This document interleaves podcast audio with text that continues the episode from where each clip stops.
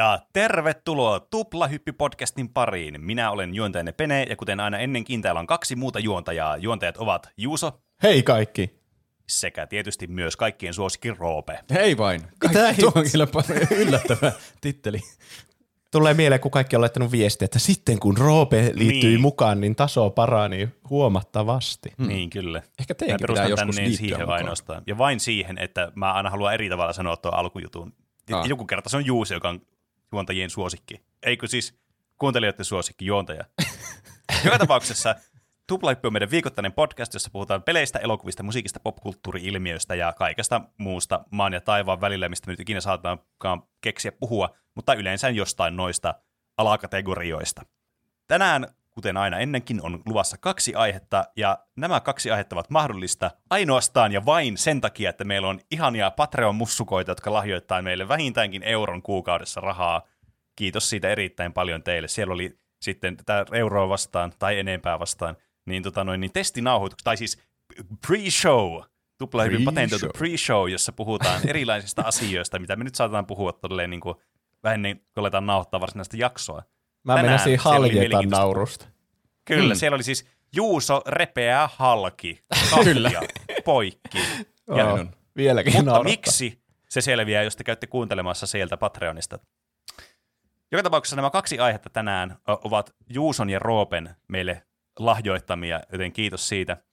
Tauon jälkeen puhutaan Roopen aiheesta, eli tämmöisestä hauskasta pikkuformaatista, joka meillä on aikaisemminkin ollut täällä. Eli tämmöinen äh, niinku väittelyformaatti. Joo, suuri tuplahyppyväittely. Niitä me ollaan kaksi kertaa aiemmin harrastettu ja niitä on nyt viime aikoina tullut toiveitakin, että milloin te taas väittelette toisianne vastaan? Milloin te taas mm. olette positiivisuuden niin vastapainona ilkeitä ja epämiellyttäviä toisillenne ja tuhoatte Niin. teidän väliset ihmissuhteet? Haukutte Squirtleja Niin, Ai ilmaa syytä. Niin. niin tänään, tänään se tapahtuu. Tänään me tuhotaan taas tuplahyppy kolmikon ihmissuhteet. Kyllä. Mutta sitä ennen selvitetään, mitkä asiat tuhos näiden pelien menestyksen, kun Ro- Juuso puhuu tänään, että mitkä on isoimmat videopeliflopit. Kyllä. Tämä tuli idea mulle tuolta Discordista, meidän aiheehdotukset sieltä kanavalta. Krovis laittoi näin. Voisikohan parhaiten tienanneista tai pahiten flopanneista leffoista, sarjoista, peleistä saada aihetta? Olisi enää kuulla joko kaikkien aikojen suurimmat rahalliset tappiot ja voitot top-listauksena kautta tietopläjäyksenä, tai sitten aiheesta voisi saada hauskan visailun, kun pitäisi vaikka veikkailla budjetteja ja miten paljon kyseinen asia on ollut plussan tai miinuksen puolella. Ja mä nyt keskityin näihin videopeleihin ja floppeihin, koska flopit on hauskoja. Mm. Ja sitten tuossa mm. nyt puhuttiin noista rahallisista puolista, mutta kun eh, videopeleistä ei julkaista kovin hyvin niin kuin, Niin. lähes ollenkaan tietoja, että paljonko on ollut budjettia, paljonko se on tehnyt rahaa sitten. Ah. niin. Oikeastaan jos vaan, vaan silloin kun myy hyvin, niin sitten ne on sille, nyt meni 10 miljoonaa rikki. Ja Niin, sitten jos kyllä. ei me myy hyvin, niin sitten ei sano vaikka mitään. Mm. Niin. Tai sitten sanoo jonkun semmoisen vääristetyn luvun, että meillä on yhteensä ollut maksimissaan miljoona pelaajaa. Tai niin jotain tuommoista. mikä ei kerro oikeastaan mitään. Niin. Niin. Tai sitten varsinkin, jos vähän niin kuin peli on ollut alennuksessa tai mennyt jonnekin striimauspalveluun, niin sittenhän tietenkin on helpompi saada niitä se samanaikaisten pelaajien määrä vaikka huippu. Ihan mikä lukema niistä näyttää parhaalta, niin ne käyttää sitä. Niin. Mm. Kyllä. Mutta mä alkoin tutkimaan, että minkälaisia videopelifloppeja sitten on ollut ja miksi ne on flopannut. Ja niin siellä oli erittäin hauskoja ja mielenkiintoisia juttuja sitten mulla tuli vastaan. Hienoa. Mä halusin ottaa kunnia mainintoja, jotka oli mulla listoilla, mutta mä karsin, että ne ei ollut tarpeeksi isoja floppeja. Okay. Anthem. Se oli varmasti mm. iso pettymys kaikille BioVaren ja Mass Effectien faneille, eikä täyttänyt EAN myyntiodotuksia, mutta se oli silti useiden listojen kärjessä, niin kuin ihan siellä, että joku UK myydyin peli tässä kuussa tai muuta. Niin. Mm. Ja se voitti Game Critics Awards gaalassa parhaan PC-pelin ja parhaan toimintapelin palkinnot, ja oli muissakin kategorioissa ja gaaloissa ehdolla vuonna Hmm. 2018. Eli me, se muistetaan kyllä semmoisena floppina, mutta ei se nyt käytännössä ollut floppi. Niin, ei Niin. kyllä kuulosta siltä ainakaan tuolla niinku perusteella. Ja niin, Ehkä se oli se iso syy, oli siinä se pettymys oli ehkä suurempi kuin se sitten se niin kuin rahallinen floppi. Niin. Mm. Se oli varmaan, se tuntuu ainakin, että se oli vähän niin kuin ekoja semmoisia live service-pelejä, että vähän mm. niin kuin, niin, no Mass Effectia, miltä odottaa, että se on vähän niin kuin tarinallisempia, paljon vaihtoehtoja ja sitten jotenkin se kehittyy siitä, mutta sitten se peli oli itsessään vaan, että lennetään niin. Iron Manina ja ammutaan semmoisia niin, bullet sponge vihollisia. Ja, ja siinä ah. oli tosi tota, noin niin huono launchi siinä pelissä, ja sitten puhumattakaan, että tämä peli sitten oli aika lailla vaan tämmöinen kopio tuosta niin, niin Destinistä sitten. Niin, jep. Mm. Ja saman kohtalo on saamassa varmasti tänä vuonna se Suicide Squad-peli, jos niin. se tulee ah. ulos, ellei se kokonaan peruut. Seuraavana Duke Nukem Forever, erittäin iso farssi ja floppi. Lähes 15 vuotta oli kehityksessä. Sitä on se, mistä Pene teki aiheen. Niin. Mutta mä niin, en halunnut siihen pureutua sitten enempää, koska mä kuuntelin sitä jaksoa 174, jossa sitä mm. käsiteltiin aika tarkasti sitä Duke niin, Nukem niin. Foreveria, niin sen voi kuunnella sitten, jos haluaa kuulla siitä flopista lisää. Kyllä. Mm. Too Human. Tiedättekö tämmöistä peliä? Too Toi nimi kuulostaa kyllä tutulta. Siis miten se kirjoitetaan? Liian ihminen. Too Human. Se oli, mä katson tätä, niin ei tiedä, ei, mikä ei, ei, Se oli kehityshelvetissä lähes kymmenen vuotta. Se julkistettiin alkojaan Pleikkari ykköselle vuonna 1999. Sitten se siirtyi GameCubeille vuonna 2000 ja sitten vuonna 2005 Xboxille. Eli se kävi kaikki Oho. nämä isot konsolivalmistajat läpi siinä kymmenessä vuodessa. No näköjään. Ne on ollut kyllä siis päättäväisiä. Tämä on saatava ulos. Jollain, millä tahansa konsolilla. Lopulta se julkaistiin Xbox 360 vuonna 2008. Ja siitä piti tulla trilogia pelejä, mutta tämä kehittäjä Silicon Knights meni konkurssiin, koska oh. se oli oikeustaistelussa Epic Gamesin kanssa jotenkin, että saako ne käyttää sitä niiden engineä vai ei ja si- niin edespäin. Hmm. Se meni sitten konkurssiin sen seurauksena, kun rahat loppuivat kesken. Täysin farssi rahallisesti, mutta sitten ei niinku järin, ei ollut niinku aivan täysin paska peli. Että se oli okay. jotain 65 metascore, semmoinen niinku positiivisen puolella. Hmm. Ja niin. Mä en ollut kuullut siitä, enkä mä tiedä, miksi ihmisillä oli odotuksia. Että ehkä se on enemmän se floppi, jos että se oli niin kauan kehitteillä ja menetti rahaan. Mm, niin, ehkä, ehkä sitä on siihen aikaan markkinoitu jotenkin. Että nyt täältä on tulossa tämmöinen, mutta sitten se ei ikinä tuu, niin sitten kaikilla ehtii odotukset nousta mm. pilviin joka vuosi vaan suuremmaksi. Niin, kyllä. Mä jotenkin rakastan noita trilogian ekoja osia, josta ei ikinä tuu jatkoa Jep, niissä on kyllä semmoinen hyvä semmoinen niin kuitenkin semmoinen sisältö, niin kuin semmoinen kokonaisuus sille, että miettii, että miksi näin kävi ja sitten tutustuu siihen, niin se on aina semmoista hauskaa viihdettä niin kuin popcornien kanssa katella, niin. mikä mm. tämä on. Yhdessä mun lempipodcastissa Weekly Planetissa on semmoinen vuosittainen palkinto, että joka nimi on The Game is On. Ja se on vähän niin kuin, että jos jossakin elokuvassa, joka on vähän niin kuin eka osa sarjaa, on semmoinen loppu, että mm. The Game is On, että tästä se vasta lähtee, mutta sille ei ikinä tule jatko-osaa, niin ah. se voittaa helposti. Mulla tulee just joku Eragon tulee mullakin aina mieleen, että mm. se loppui just silleen, että mutta minulla on täällä saatana paljon isompi musta lohikärme. ja sitten se elokuva loppuu siihen. Ja siitä ei siis siinä on kyllä, siis, ah, vitsi, se on kyllä semmoinen floppi. Se, se, se pitää ottaa aiheeksi joskus. Se on varmasti semmoinen, minkä kaikki on nähnyt jostain syystä joskus elämässään. Niin. Ja mä en tiedä miksi. Varmaan sen takia, kun me oltiin just sitä ikäluokkaa, jolle se oli suunniteltu, että – me oltiin niinku, se oli jotain 2005 tai jotain semmoista, kun se tuli. Mm. Mä, mä muistan, että me käytiin koulun kanssa katsoa se. Tai jotenkin Oho. luo, Oho. luokkaretkelle lähdettiin elokuvia katsomaan sitä. mm. Siis aivan törkeen kuuli konsepti. Mä en ole siis lukenut kirjoja, mutta mä ymmärsin, että ne kirjat oli tosi suosittuja. Niin ne niin se, niin se pettymys varmasti oli aivan niin kuin kolossaalinen sitten. Mm. Niin. Joo, varmaan se oli just sitä No vähän niin kuin Harry Potter ja muutenkin sitä 2000-luvun alun semmoista fantasiavillitystä, että silloin mm. oli vaikka mitään narnioita ja niin. niin mikä se oli se kultainen kompassi. Niinku, ja siis jännittävää, miten sekin on niinku tippunut täysin niinku kulttuurisesti irrelevantiksi Narnia, vaikka se oli aivan massiivinen juttu silloin meidän aikaan. Joo, niinpä. Niin oli. Siitäkin saa oma aiheensa varmasti. Mutta se ei ole peli. Niin, kyllä. Ja Fallout 76. Arvosteluiden uh. perusteella aivan kauhea. Mm Fallout-faneilla oli oikeus odottaa paljon parempaa. Aiemmat Fallout-pelit oli ollut vähintäänkin mahtavia. Jopa mm. Fallout 4, joka oli vähän niin kuin moni mielestä, no ei tämä ole niin hyvä kuin kolmonen, mutta oli se oikeasti hyvä ja sai hyviä arvosteluja Niin. ja muuta. Eivät tienneetkään, mitä on vielä luvassa.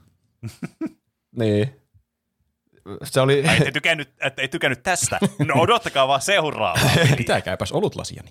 tätä niin farssia oli mun mielestä tosi viihdyttävä seurata, kun kaikki meni pieleen siinä niin kuin pelin markkinoinnissa ja lopulta siinä julkaisussa. Että mm. Justiinsa kun kaikki tykkää Falloutissa vaikka siitä, että on niitä NPCitä, jotka on niinku sen pelin semmoinen suola melkein, että niin, ne kyllä. on tosi kummallisia ja antaa sulle tehtäviä tai niiden ympärille rakentuu niitä mm. sivutehtäviä, semmoisia monihaarasia ja muita. Niitä ei ollut ollenkaan. Ja mulla on jäänyt jotenkin mieleen semmoinen niinku, varmaan joku 200 euroa semmoinen Collector's Edition, mikä tästä pelistä oli. ja siinä oli semmoinen kassi, semmoinen, niinku, joka oli mainoskuvissa ihan erinäköinen. Semmoinen, niinku, että Jep. sä voisit ottaa sen jonnekin reissuun mukaan, jonnekin bisnesmatkalle, että se oli niin hieno ja semmoinen, tai eh, ehkä ei bisnesmatkalle, mutta vähän niin kuin minkä voisi saada Intissä, tämmöinen niinku funktionaalinen ja tyylikäs la- mm. semmoinen kassi. Mutta sitten se oli käytännössä vaan niinku semmoinen vitsin Ikea on sininen kassi. semmoinen vaan tasainen, jossa ei ole mitään yksityiskohtia, ihan erinäköinen. Joo. Sitä peliä on kuitenkin tuettu ja korjailtu vuosien varrella paljon ja siihen on lisätty ominaisuuksia. Mitä mä lukin nopeasti, niin osa niistä korjauksista on myös rikkonut jotain aiemmin jo korjattuja asioita, että Okei. se tuntui niin semmoiselta pitkältä ja monimutkaiselta tarinalta, niin sitten tuntuu, että se varmaan vaatii omaa aiheen kanssa, jos sen haluaa käsitellä silleen kunnolla. Ehkä. Niin. Mutta mä valitsin neljä peliä vähän tarkempaan seulaan, että minkälaisia floppeja ne on ollut. Okei. Mä, Malta odottaa. mä laitoin ne järjestykseen tänne muistinpanoihin tälleen niin kuin vanhimmasta uusimpaan. Mm. Mutta tämä mm-hmm. vanhin on se kaikista isoin floppi ja varmasti niin kuin Ah. tu- tutuin. Semmoinen niin, kuin, niin iso floppi, että tämä niin kuin kaatoi koko videopelialan 80-luvun että. alussa, eli ET, The Extraterrestrial, Siis tämä, Atari 2600 selle. siis tämä maailman kuulu maailman huonoin peli. Niin, niin, Niin. kyllä. Joo. Eli 82 tuli ET-elokuva silloin kesällä. Mm. Kaikki rakasti sitä elokuvaa, Steven Spielberg ja Taikaa ja sitten ET todella söpö hahmo. Kaikki kävi katsomassa blockbuster-hitti. Mm. Mm. Ja niin kuin kuukausi vasta tämän elokuvan jälkeen, niin saatiin niin lisenssisopimus aikaiseksi, että okei, tämä firma, no niin, saatte tehdä peliin nyt tästä elokuvasta. Niin. Ja nyt on heinäkuu, jotta se ehti joulumarkkinoille tähän aikaan tietenkin piti, kun peli oli kehitetty, niin sitten se piti vielä painaa niille kaseteille ja muuta, että se oli pitkä prosessi. Mm. Mm. Niin sitten tälle, se saatiin silloin heinäkuussa se diili aikaiseksi, että no niin, saatte tehdä nyt tästä peliin. Ja se annettiin niin kuin jollekin yhdelle kehittäjälle, että no niin, teppä nyt tästä ETstä tämmöinen peli. Ja viisi mm. viikkoa oli deadline, että se ehtii saa joulumarkkinoille sen peli. Tuo on tommonen niinkö apinan käpälä. Vähän niin kuin saa jonkun lottovoiton, että saat nyt tehdä tämmöisestä maailman kuuluisemmasta franchiseista pelin, Niin. että siinä on niinkö taatut tuotot, jos onnistut. Mutta sulla on kolme minuuttia aikaa. Niin. Niin, jep, siis ihan crazy. Ja ne niinku, tuntuu, että ne teki vaan sen päätöksen, että tämähän myy varmasti, kun saa joulumarkkinoille niin. ET-peli. Että ei sen tarvi olla yhtään hyvä, eikä se ollutkaan yhtään hyvä. Se on, siis selaimella pystyy pelata sitä. Oi. Mä yritin testannut sitä? parhaani pelata sitä, mutta se on ihan karsee. Oi, Se on kyllä jotain aivan joskus. muuta. Joo. Siis se on niinku, se on vähän niinku ylhäältä päin, kun tieteen Atari-grafiikat, no mikään peli mm. ei näytä hyvältä Atari 2600 No se on totta kyllä. tätä ETtä ei edes tunnista tästä. Tämä on vaan tämmöinen vihreä tämä koko ruutu tässä pelissä. Ja sitten se ET on vaan semmoinen, se itse näyttää puhelimelta. niin, niin, se on niinku ylhäältä päin kuvattu, vähän niin kuin joku Zelda, että siinä on sellaisia huoneita. Mm. Ja kun sä meet oikeasta reunasta, niin sä päädyt jonnekin, kun sä meet ylös, niin sä päädyt jonnekin alas. Niin, niin, mutta tässä pelissä, kun sä menet oikealle, niin sä et ilmesty seuraavan huoneen vasempaan reunaan, vaan sä saatat ilmestyä vaikka seuraavassa huoneessa sitten ylhäältä. Mm. Tai, mm. tai parhaassa tapauksessa, jos sä menet oikealle, niin sä saatat ilmestyä, ilmestyä seuraavaan huoneen oikeaan reunaan. niin sitten okay. monesti tässä päätyy semmoiseen ikuiseen luuppiin, että sä menet oikealle, niin sitten sä vaan vilkutit kahden huoneen välillä. Kiva. Ja tätä on tosi vaikea siis navigoida, että mihin vittuun mä oon menossa, kun nämä on niin sekaavasti liittyy toisiinsa nämä eri huoneet. Niin. Mm. Tässä kun Googlen kuvahakua taas katsoo päästäkseni tunnelmaan, niin tämä näyttää ihan joltakin siis alkukantaiselta minigolf-peliltä. niin, kun se on vaan semmoista vihreätä. Niin. Niin. Niin. Joo, ja siis kun tästä, tästä ei saa siis mitään selvää, että mikä on mitäkin. Täällä on semmoisia kuoppia niin se kentissä, johon voi tippua. Ja sitten täällä etelä on niinku nuolinäppäimet, millä liikutaan, tai varmaan se on se joystick ollut siinä alku, Niin, alun perin siinä Atarissa, ja yksi semmoinen toimintanäppäin, jolla eteen kaulaa voi nostaa ylöspäin. Luonnollisesti. Niin, niin sä tiput semmoiseen kuoppaan, jos sä osut hitusen kanssa semmoiseen niinku vihreä, tummempaan vihreäseen osuuteen siellä maastossa. Ah, nuo on niinku kuoppia nuo. Okay. Joo. Niin, kyllä. Niin, niin, sä pääset sieltä pois sille, että sä kurotat sun kaulaa ja sitten painat ylös nuolta. Se, vähän niin kuin, se näyttää niin kuin sä bugaisit vaan ulos sieltä kuopasta. Mä en tiedä mitä järkeä siinä on. Ja mulla useaan kertaan kävi sille, että kun mä nousin kuopasta, niin mä olin vaan siinä täsmälleen samassa kohti, mistä mä tippuin sinne kuoppaan. Että mä vaan niin kuin nousin niin, kuopasta. Totta, että sä tiput automaattisesti vaan uudestaan sit siellä. Niin, jep. Mä olin vaan semmoisessa loopissa, että jaa, vittu, mä oon sitten täällä kuopassa jumissa mun loppupeliä ja, Niin. ja piti Siis- resettaa kokonaan. Mä tiedän, että tää, siis mulla on aina ollut tiedossa, että tämä on niinku se the paskin peli, mitä vaan niinku universumissa voi olla, ja kaatopaikka täynnä näitä kopioita ja muuta. Mutta mä oon niinku aina miettinyt sitä, mä en ottanut tästä niinku niin tarkasti koskaan selvää, niin mä en tiedä, että miksi tämä oli sit sellainen, että koko niinku peliteollisuus meinasi kaatua tähän, kun tähän pidetään semmoisena, että koko peliteollisuus meinasi kaatua mm. tämän yhden pelin johdosta. Mm. No siis tää on aivan paska tää peli. Mä veikkaan, että se on se iso syy, että tää oli vaan, tää on niinku se olki, joka katkaisi kamelin selän. Niin. Mm. Aika monet Atari-pelit oli ihan paskoja ja tehtiin kiireelle ja maksoi ihan hirveästi. Että jos mä oon ymmärtänyt oikein, niin pelit tuohon aikaan kuitenkin maksoi silleen niinku 60 Niin, joo. dollaria sen ajan rahaa, eli joka on niinku kaksi kertaa Joku- enemmän nykyrahassa. Niin, eli vaikka ton, 150 nykyään.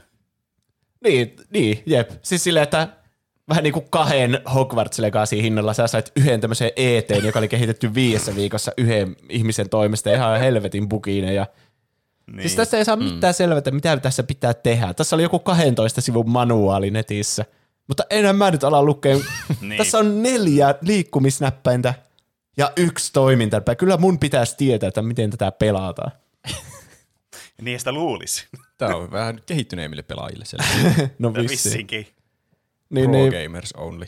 tässä on semmoinen outo kompassi siellä ylhäällä, joka vähän niin kuin välillä näyttää sulle, että mene ylös, mene alas, ja sitten mm. on semmoinen, että nyt on, sä oot jonkun kysymysmerkin kohdalla.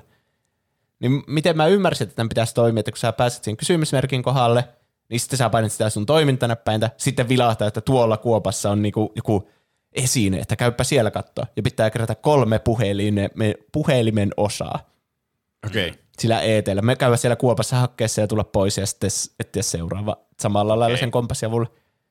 Niin, mutta se on maailma, mitä? Siis ideana aivan siis ratki riemukas. Niin. Kyllä, En siis voin odottaa, että kuvitella vaan, pääsisin kuinka keräämään puhelimen innoissa, että jes, rakennetaan puhelin. niin. Tämä teidän kaikkien rakastama elokuva on nyt muutettu pelimuoto. Oletko aina halunnut pelata nämä elokuvan tapahtumat? No nyt se on mahdollista. Kokoa itsellesi puhelin. Mutta siis ei ne näytä miltään puhelimen osilta, ne on vaan semmoisia yksittäisiä pikseleitä, että aah, tuommoinen keltainen pikseli, se on nyt sitten vissiin se puhelimen osa. Ne kaikki oli selitetty Niin. siinä manuaalissa auki, että oho, tämä suttu on puhelin. Okei. Okay. Älä sekoita sitä tuohon ETC, koska sekin näyttää aika paljon puhelimelta. Mutta niin, siis, ja ne nuolet ei siis monesti, ja ne kompassiasiat, mitä mä selitin, niin ei monesti niinku johtanut mihinkään. Että siellä saattaa olla, niinku, että no niin, nyt sä oot oikeassa kohti, vaikka siinä tuli se kysymysmerkki, että se ei tee vaan mitään. Ai. Erittäin usein, lähes niinku poikkeuksetta, että se oli tosi harvinaista. Mä löysin vain muutaman kerran semmoisen yhden puhelimen osan.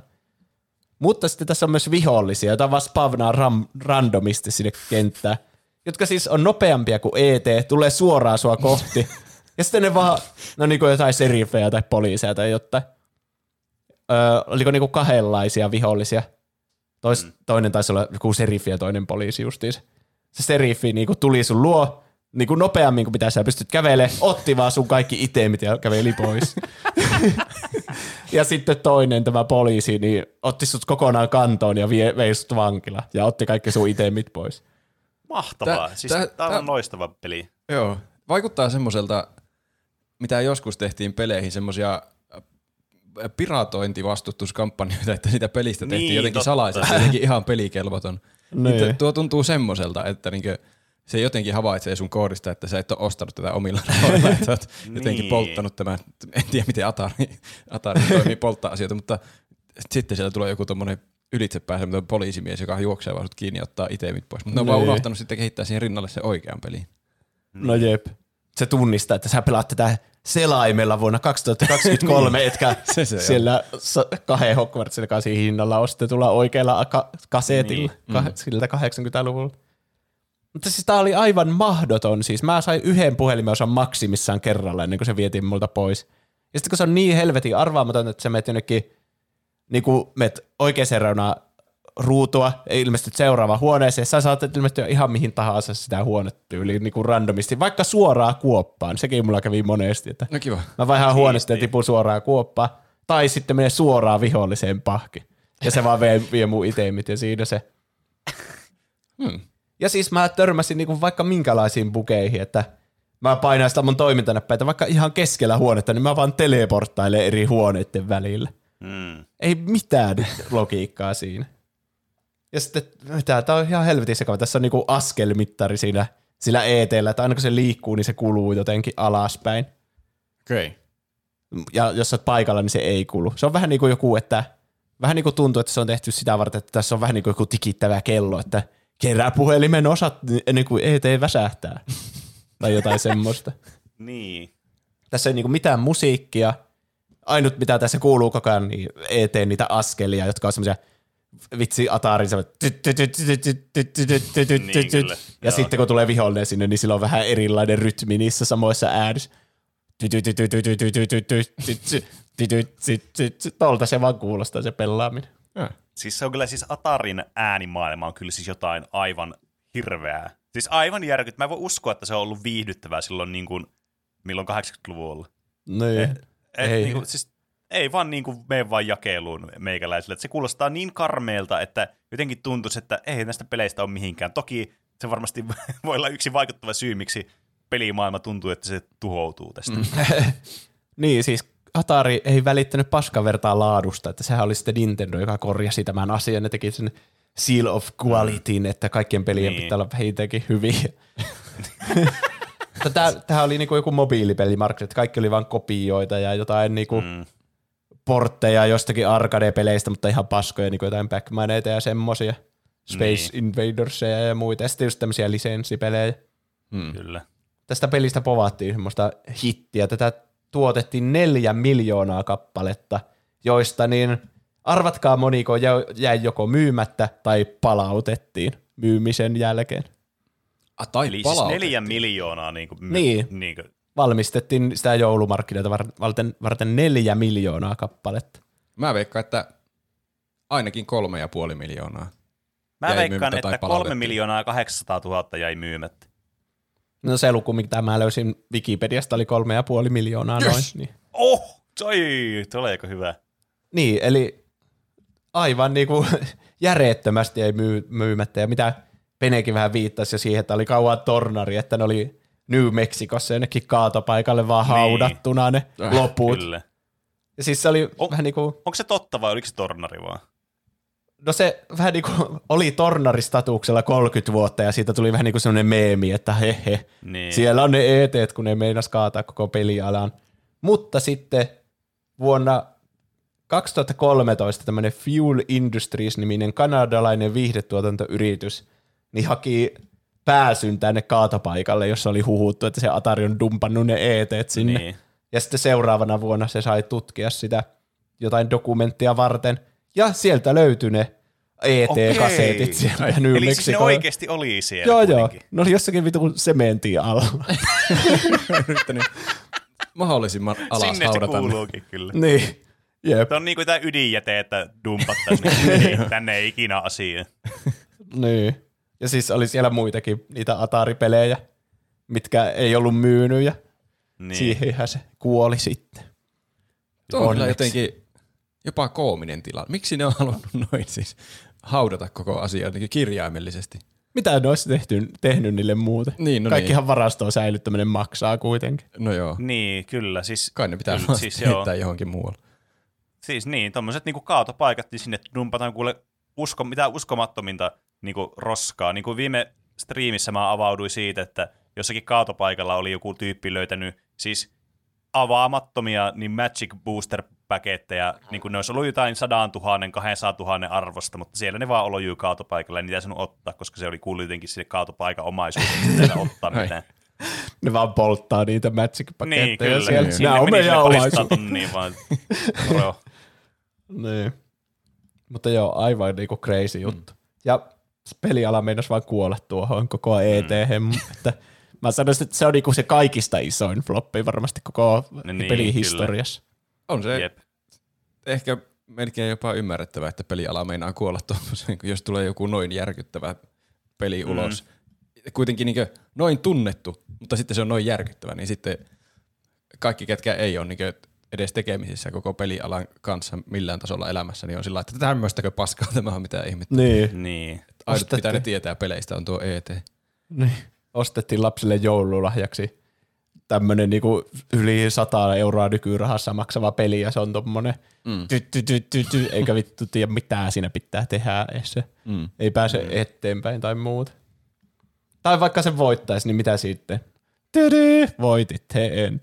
Niin. Niin. Ei minkäänlaista tyydytystä tule tästä päänsärystä.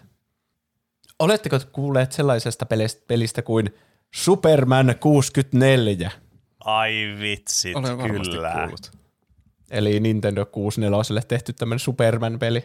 Kyllä, Nintendo Seal of Approval.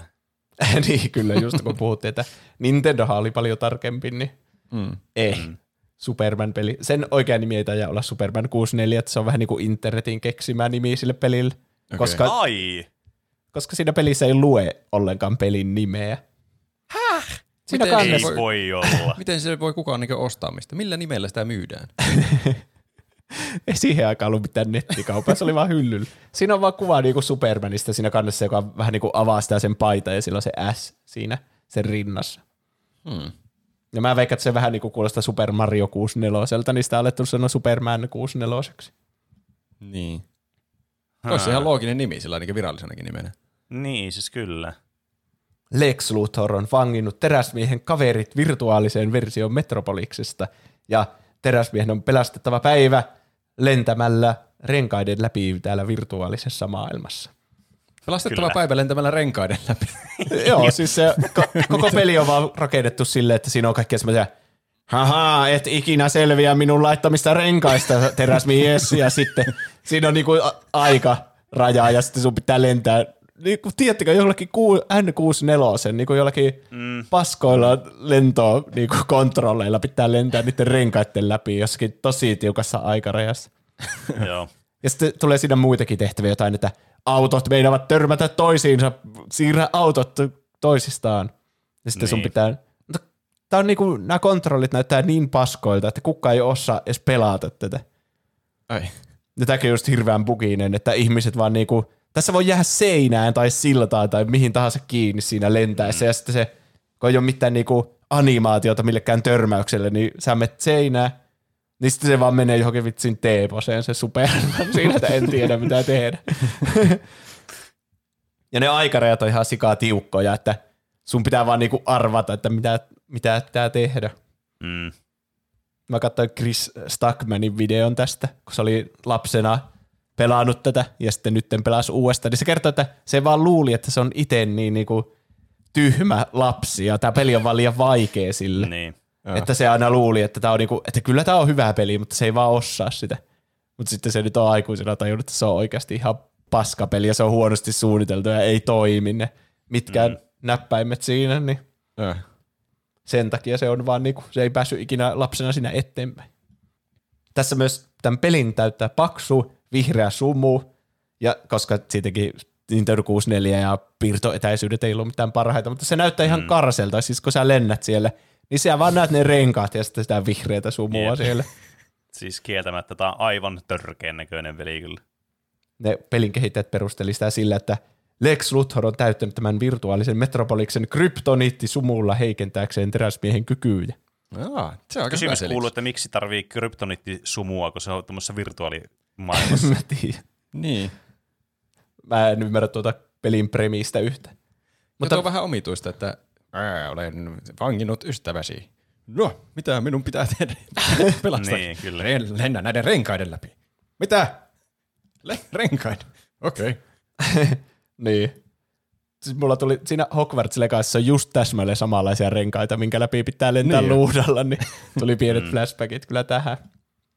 Mutta tämä kehitti Titus Interactive, ja se oli kiinnostunut tekemään teräsmiehen 90-luvun piirrossarjan perustuvan peliin, ja otti itse yhteyttä sinne Warner Brosiin, että hei, me halutaan mm. tehdä tämä peli, kukaan muu ei ollut ilmeisesti ehdottanut samaa. Ja nämä Aivan. ei ollut aikaisemmin tehnyt tämmöistä kolmannen persoonan toimintapeliä tai 3D-peliä, ne oli aika uusia siihen aikaan, niin Mm. halusivat sitten ottaa tämmöisen oikein niin kuin tunnetun, tunnetun franchise, josta tehdä peli.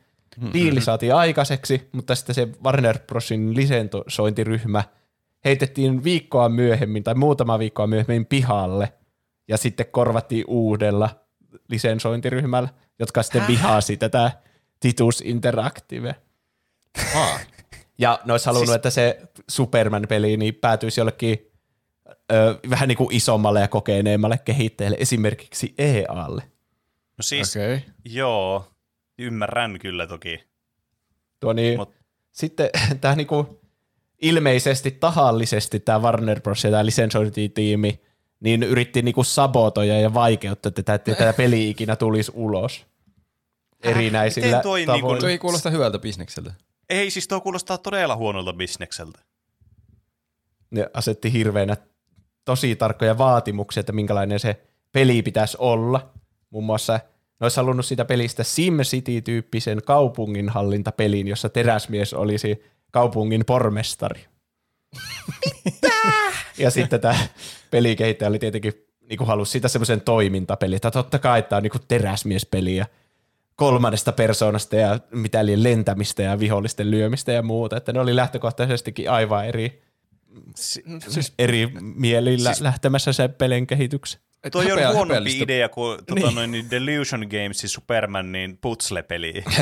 Häpeällistä myöntää, mutta alkaa kuulostaa koko ajan vaan paremmalta tämä, mitä nyt tuli ulos, tämä rengaslentely kryptoniittisumussa. Niin. Se Titus halusi myös siihen enemmän tuhoutuvia aspekteja, kuten seiniä ja lattioita, mutta Warner Bros. vastusteli ajatusta, koska teräsmies ei voisi olla paha ihminen ja rikkoa paikkoja. Ja sama koski tuota vihollisten lyömistä, niin ne ei halunnut, että teräsmies voisi lyöä vihollisia, koska, niin, koska se ei ole teräsmiehen hahmon mukaista. Vaikka teräsmies ratkaisee kaikki ongelmat lyömällä niitä sen Niin. vihollisia. Teräsmies aina tuhoaa koko kaupungin, kun se yrittää pelastaa jonkun. niin, siis niin, niin. musta tuntuu, että ne on jotain alieneja, jotka tonne, tai sitten ne on joku toisen, tiedättekö, jonkun, tuo on joku Marvelin toimesta istutettu nuo työntekijät tonne, että ne on yrittänyt niinku sabotoida vaan kaikkea tuommoista niinku Selvästi. DC, niinku Superman tuommoista peliä, että niinku mahdollisimman huono vaan tehdä siitä. Mm. ton takia niin ne sitten sijoittuu sinne virtuaaliseen metropolikseen se pelin tapahtumat. Okei. Okay. Että niinku asiat, siellä on niinku niitä räjähtäviä autoja tai laatikoita tai muuta, ja vihollisia lyödään turpaa. Niin sen niin. takia se sijoittuu niinku, tämä on virtuaalinen metropolis, ettei se Superman niinku oikeasti tee mitään niistä mm. asioista. Mikä on mun Mm. mielestä aivan erittäin pöljää. Siis on, on toki. Siis siitä nyt ei pääse kyllä mihinkään. Sehän kuitenkin tuolla tekee ne asiat, että se voisi aivan yhtä hyvin tehdä ne asiat. no niin. Hmm. Ja sitten tämä halusi vaikka tämä kehittäjä, että se Superman voisi lentää myös veden alla. Mutta sitten Warner Bros. oli sille, tuo ei ole Supermanin hahmon luonteen mukaista lentää tolleen veden alla.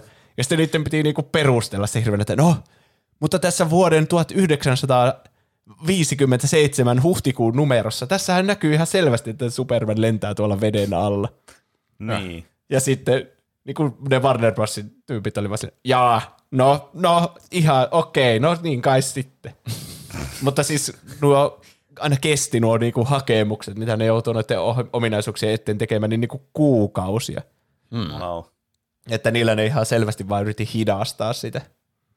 Joo, siltä Ja kyllä sitten- kuulostaa kovasti. Niin. Ja sitten samalla lailla niin kuin jokainen hahmo ja vihollinen, mitä ne lisäsi siihen peliin, niin kaikki piti niin kuin hakea siltä Warner Brosilta vähän niin kuin hyväksyntä, että no, saammeko, saammeko käyttää tätä Brainiacia tai jotain. Ja mikä sitten vaikeutti sitä pelin kehitystä, koska jos niinku Ne halusi tehdä jonkun boss battlen vaikka jotain Brainiacia vastaan. Niin sitten ne ei ollut varmoja yhtä, että saako ne edes käyttää sitä, että niiden piti niinku ensin hakea se lupa, että saanko me käyttää tätä hahmoa, ja sitten niillä kesti kuukausia vastata siihen mitään. Mm. Mm. Niin sitä on vähän niinku epäilty, että ne teki sitä ihan tarkoituksella, ettei ne saisi ikinä sitä peliä aikaiseksi. Ja sitten Niin. voisi jonkun EAN kanssa tehdä sitten nyt sen oikean Superman-peli. No mutta kuinka käviikään? No, peli, ne sai sen valmiiksi. Se tuli ulos. Niin. Niin. Vaikkakin sille, että se joutui sitten kiirehtimään ja oikomaan jossakin bugien korjauksessa ja ne kaikki törmäyksen, tun, mikä se on, kollision, semmoiset animaatiot ja kaikki jäi pois siitä ja se, siis sehän on ihan sikabugiin, että Niin jo. Mä justiin katon tässä jotakin gameplay-videota tästä samalla. Niin tää on ihan siis äärettömän laginen. Mä en tiedä mikä tässä johtuu tästä videosta ja mikä itse pelistä, mutta ainakin tuo heti kun ruudulle tulee mitään, niin vihollinen tai joku, niin tää tuosta, tuo menee niin siis puolet hitaammaksi tuo kuva päivitys. Siis- niin. Semmoinen hauska, siis mikä mä aina muistan tästä pelistä nyt rinkuloiden lisäksi, on semmoinen, missä pitää niinku, semmoinen auto pitää, mä en muista, että pitikö se napata se auto, ja sä vaan meet siihen, ja sit sä kannat sitä sille ja lennät siinä samaan aikaan sitä autoa, ja se on niin mysteeri, että mitä siinä pitää tehdä. Sulla on joku viisi sekuntia aikaa tehdä se siinä se juttu, tai sä häviät sen tyyliin ja jut aloittaa peli alusta Niin. tai jotain. Joo, ton tyyppisiä siinä oli paljon. Pitää vaan niinku tietää, mitä, mitä tekee. Niin. Niin, peli möi melko hyvin, totta kai, koska se on niinku teräsmiespeli ja on ne animaatiosarjat ja kaikki lapsethan tietää teräsmiehen haluaa No pelata se sille. on. Jep. Mutta kriitikot murskasi tämän Yllättäen. perustuviin juuri noihin reagoimitto, reagoimattomiin kontrolleihin ja teknisiin vikoihin, toistuvaan gameplayhin, ärsyttävään rumaan sumuun sekä huonoihin grafiikoihin niin kuin vedoten. Mm. Ja tätä on usein kutsuttu yhdeksi maailman huonoimmista videopeleistä. Äh. Mm. Kyllä. Tästä oli kehitteillä myös PlayStation-versio, mutta sitten se peruttiin, koska Warner Bros. ei halunnut jatkaa yhteistyötä Tituksen kanssa. Vaikka mun mielestä se oli niiden omaa vikaa, että Niin. itse se nyt on oli vähän paskapeliä. jotenkin kussut muroihinsa tuossa. Siis tuo niinku suurin kysymys, että kysy, tai siis suurin kysymys kuuluu, että miksi sabotoida tämmöinen projekti, miksi ei vaan tehdä useampaa Spy- äh, Spider-Man, siis Superman-peliä? Niin, Niin. niin, totta. Ne olisi saanut tästä samoilla resursseilla paremman tuloksen. Ja sitten Niin. olisi voinut antaa EAlle jonkun toisen Superman-pelin tehtäväksi, jos ne haluaa. niin. Niin. Ei, ei vaan niinku mene jakeluun meikäläisellä kyllä toi. Tuo se PlayStation-versio oli ilmeisesti 90 prosenttisesti jo valmis siinä vaiheessa, kun Oho. se peruuttiin. Ja siitä on pelikuvaa niin netissä. Ja se näyttää huomattavasti paremmalta kuin tämä Nintendo 64-versio. Ai. Että oli tosi harmi, että ne peruutti sen, koska tämä olisi voinut olla niinku semmoinen uusi yritys vähän niinku tolle pelille. Hmm. Hmm. Mutta silleen kävi. Kyllä mm, aika paljon tuosta, kun tutkii netistä, niin just sanotaan sitä, että se oli enemmän sillä Warner Brosin puolelta tuo kaikki hidastelu ja muuta, että minkä takia se ei sitten saatu, saatu tehtyä niin kuin ne oli halunnut nähdä ne, ne kehittäjät, mutta ei niilläkään ollut siis oikeasti kokemusta tämmöisten niin, tämmöisten 3D toimintapelien tekemisestä, että eihän sitä tiedä, vaikka ne olisikin saanut kaikki hahmot välittömästi käyttöön ja vapaat mm. kädet ja muuta, että olisiko ne siltikään niinku hirveänä parempaa peliä saanut aikaiseksi. Hmm. Niin. Mutta siinä oli huono kombinaatio sekä julkaisijan että kehittäjän niinku toiminnan osalta. No oli kyllä. Ja syntyi tämä legendaarinen Superman 64 paskin, Kyllä. maailman paskin peli. Kyllä, tämä nyt tässä- toistuu tämmöinen niinku kaava. kyllä. Jatkuuko kaavan toi, toistuminen seuraavana vuonna, kun Pene varmaan ehkä on kuullut tästä pelistä nimeltä Daikatana. Kyllä, on, on kuullut muutama otteeseen tästä. Daikatana, eli suomeksi suuri miekka tai jotain, miten se käännetäänkö. On On aika semmoinen- lailla noin. Peli, jossa pelataan miekkamiehellä. Mä en nyt muista sen nimeä. Sen nimi oli Hiro jotain. Hmm. Miekkamies, jonka on matkustettava neljään eri aikakauteen. Dystopinen Tokio, antiikin Kreikka, keskiajan Norja sekä 2000-luvun San Francisco saadakseen haltuunsa tämän titulaarisen Daikatanan, joka on voimakas miekka, jolla on yhteys koko maailman kohtaloon. Oho. Hmm.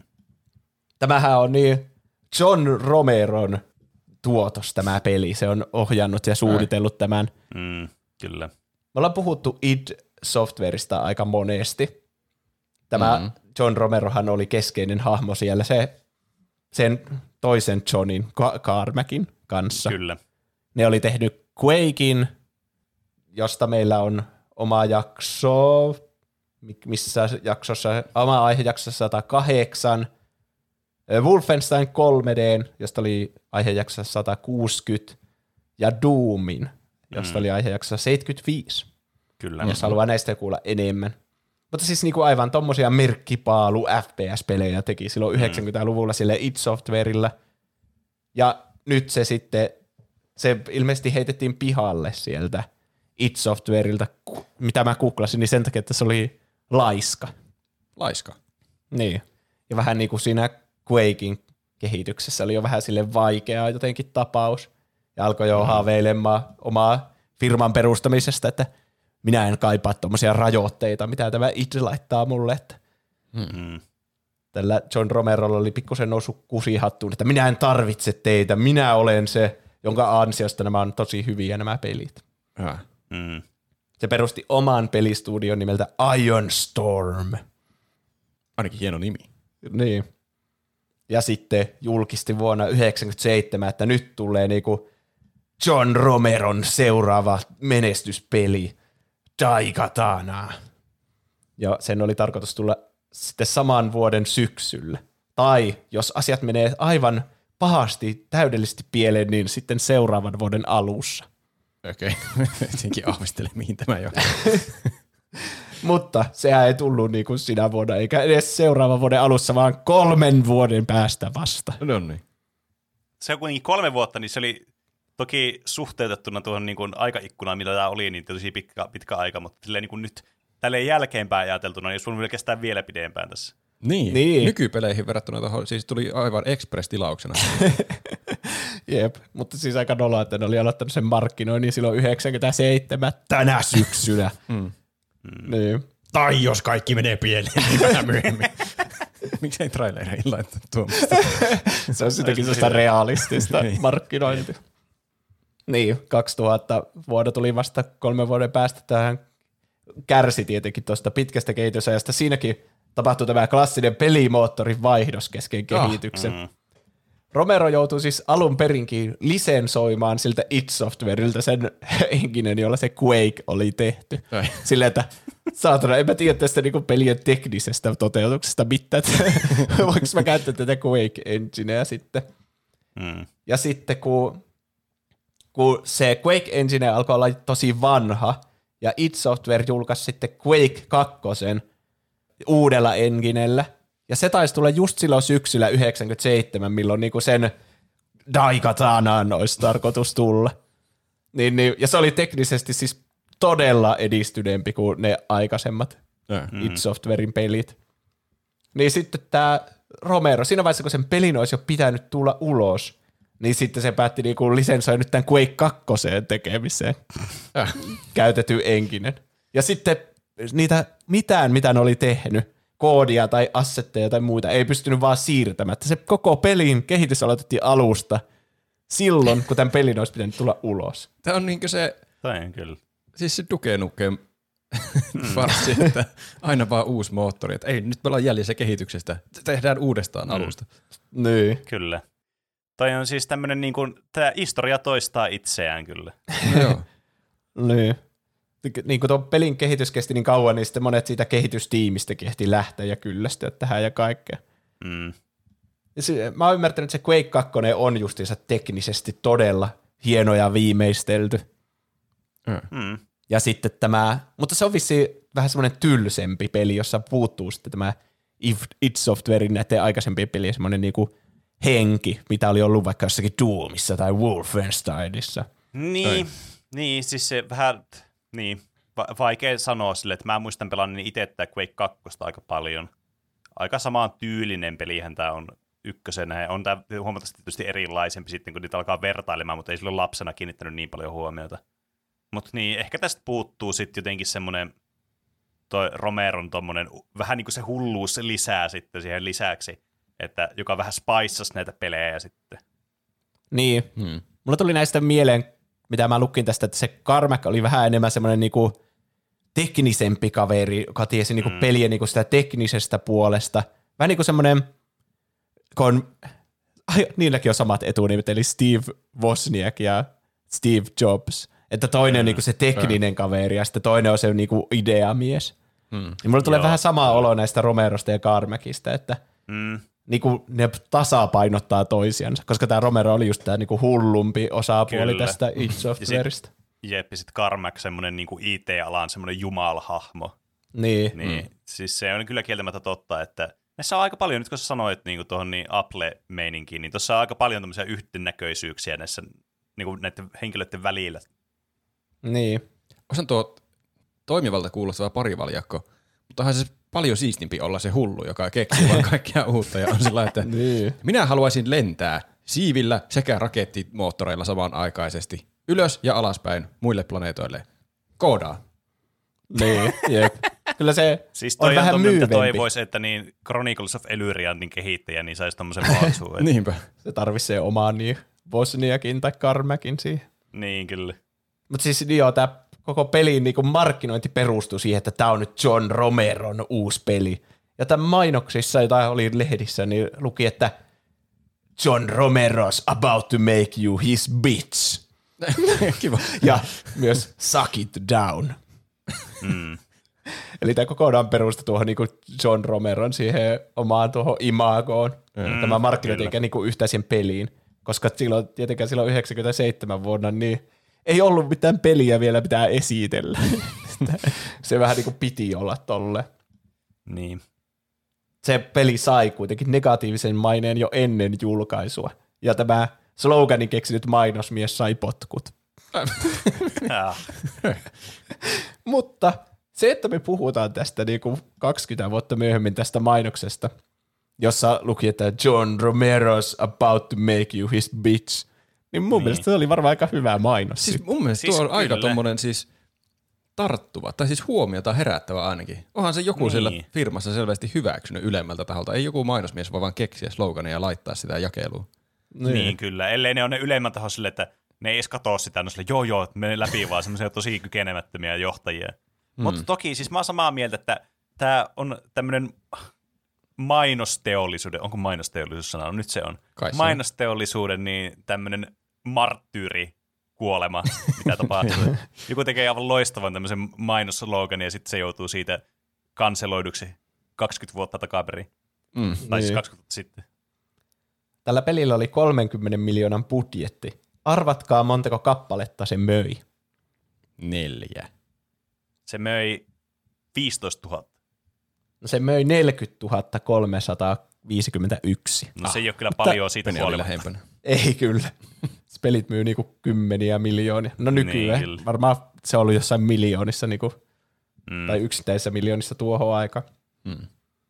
Arvostelut haukkuivat pelin vanhentuneita grafiikoita ja gameplaytä, tietenkin kun niinku vaikka se tehtiin sitten sille Quake 2 enginellä, niin sehän mm. oli jo vanhentunut siinä vaiheessa, kun tähän peli tuli sitten 2000, niin, niin mm. nyt olisi pitänyt tehdä Duke Nukem ja jatkaa sitä henkinen vaihtoa niin. loputtomasti. Toistuvia ääniefektejä haukuttiin ja huonoa AIta. Ja tässä pelissä on siis kaksi AI-partimemberiä, Mimiko ja Superfly, mikä mun mielestä kuulostaa hyvältä bändin nimeltä. Mimiko niin, and Superfly. No joo. Tuot kieltämättä. Mä patentoin sen nyt välittömästi. mä, mä en tiedä, saako sä patentoida. Nämä auttaa sua tappamaan vihollisia ja ratkomaan pulmia. Tämä oli vähän niin kuin semmoinen edelläkävijä. Sä pystyt jotenkin komentamaan niitä, että hei, hae tuo health potioni tuolta mulle. Mm. Vähintään ne toinen näistä oli koko ajan siinä sun kanssa. Itemit ja panokset jaettiin näiden, näiden tunareiden kanssa, jotka jäi koko ajan jumiin, ja sun piti niinku, vähän niin kuin lapsenvahtina toimia niille, että ne pääsi siitä koko perus niinku geometriasta läpi siellä kentässä, että ne saattoi jäädä jumiin ihan mihin tahansa kohta. Koko pelin kestävä escort-missio. Niin. Mm. Ja mikä pahinta, jos partimember kuolee, niin peli loppuu. Eli sun piti niinku huolehtia siitä, että ne pysyy hengissä ja niillä niinku on koko ajan niinku enkkaa ja muuta sille. Ja tämä on niinku erityisesti näissä viimeisissä tasoissa, Niin viholliselle jotkut rakettime, raketti, rakettimen heittimet. Raketti, rakettimen Raketin heittimet. heittäminen. Raketti menee Niin, niin Mun nämä mielestä sana pitäisi vaihtaa rakettimeksi.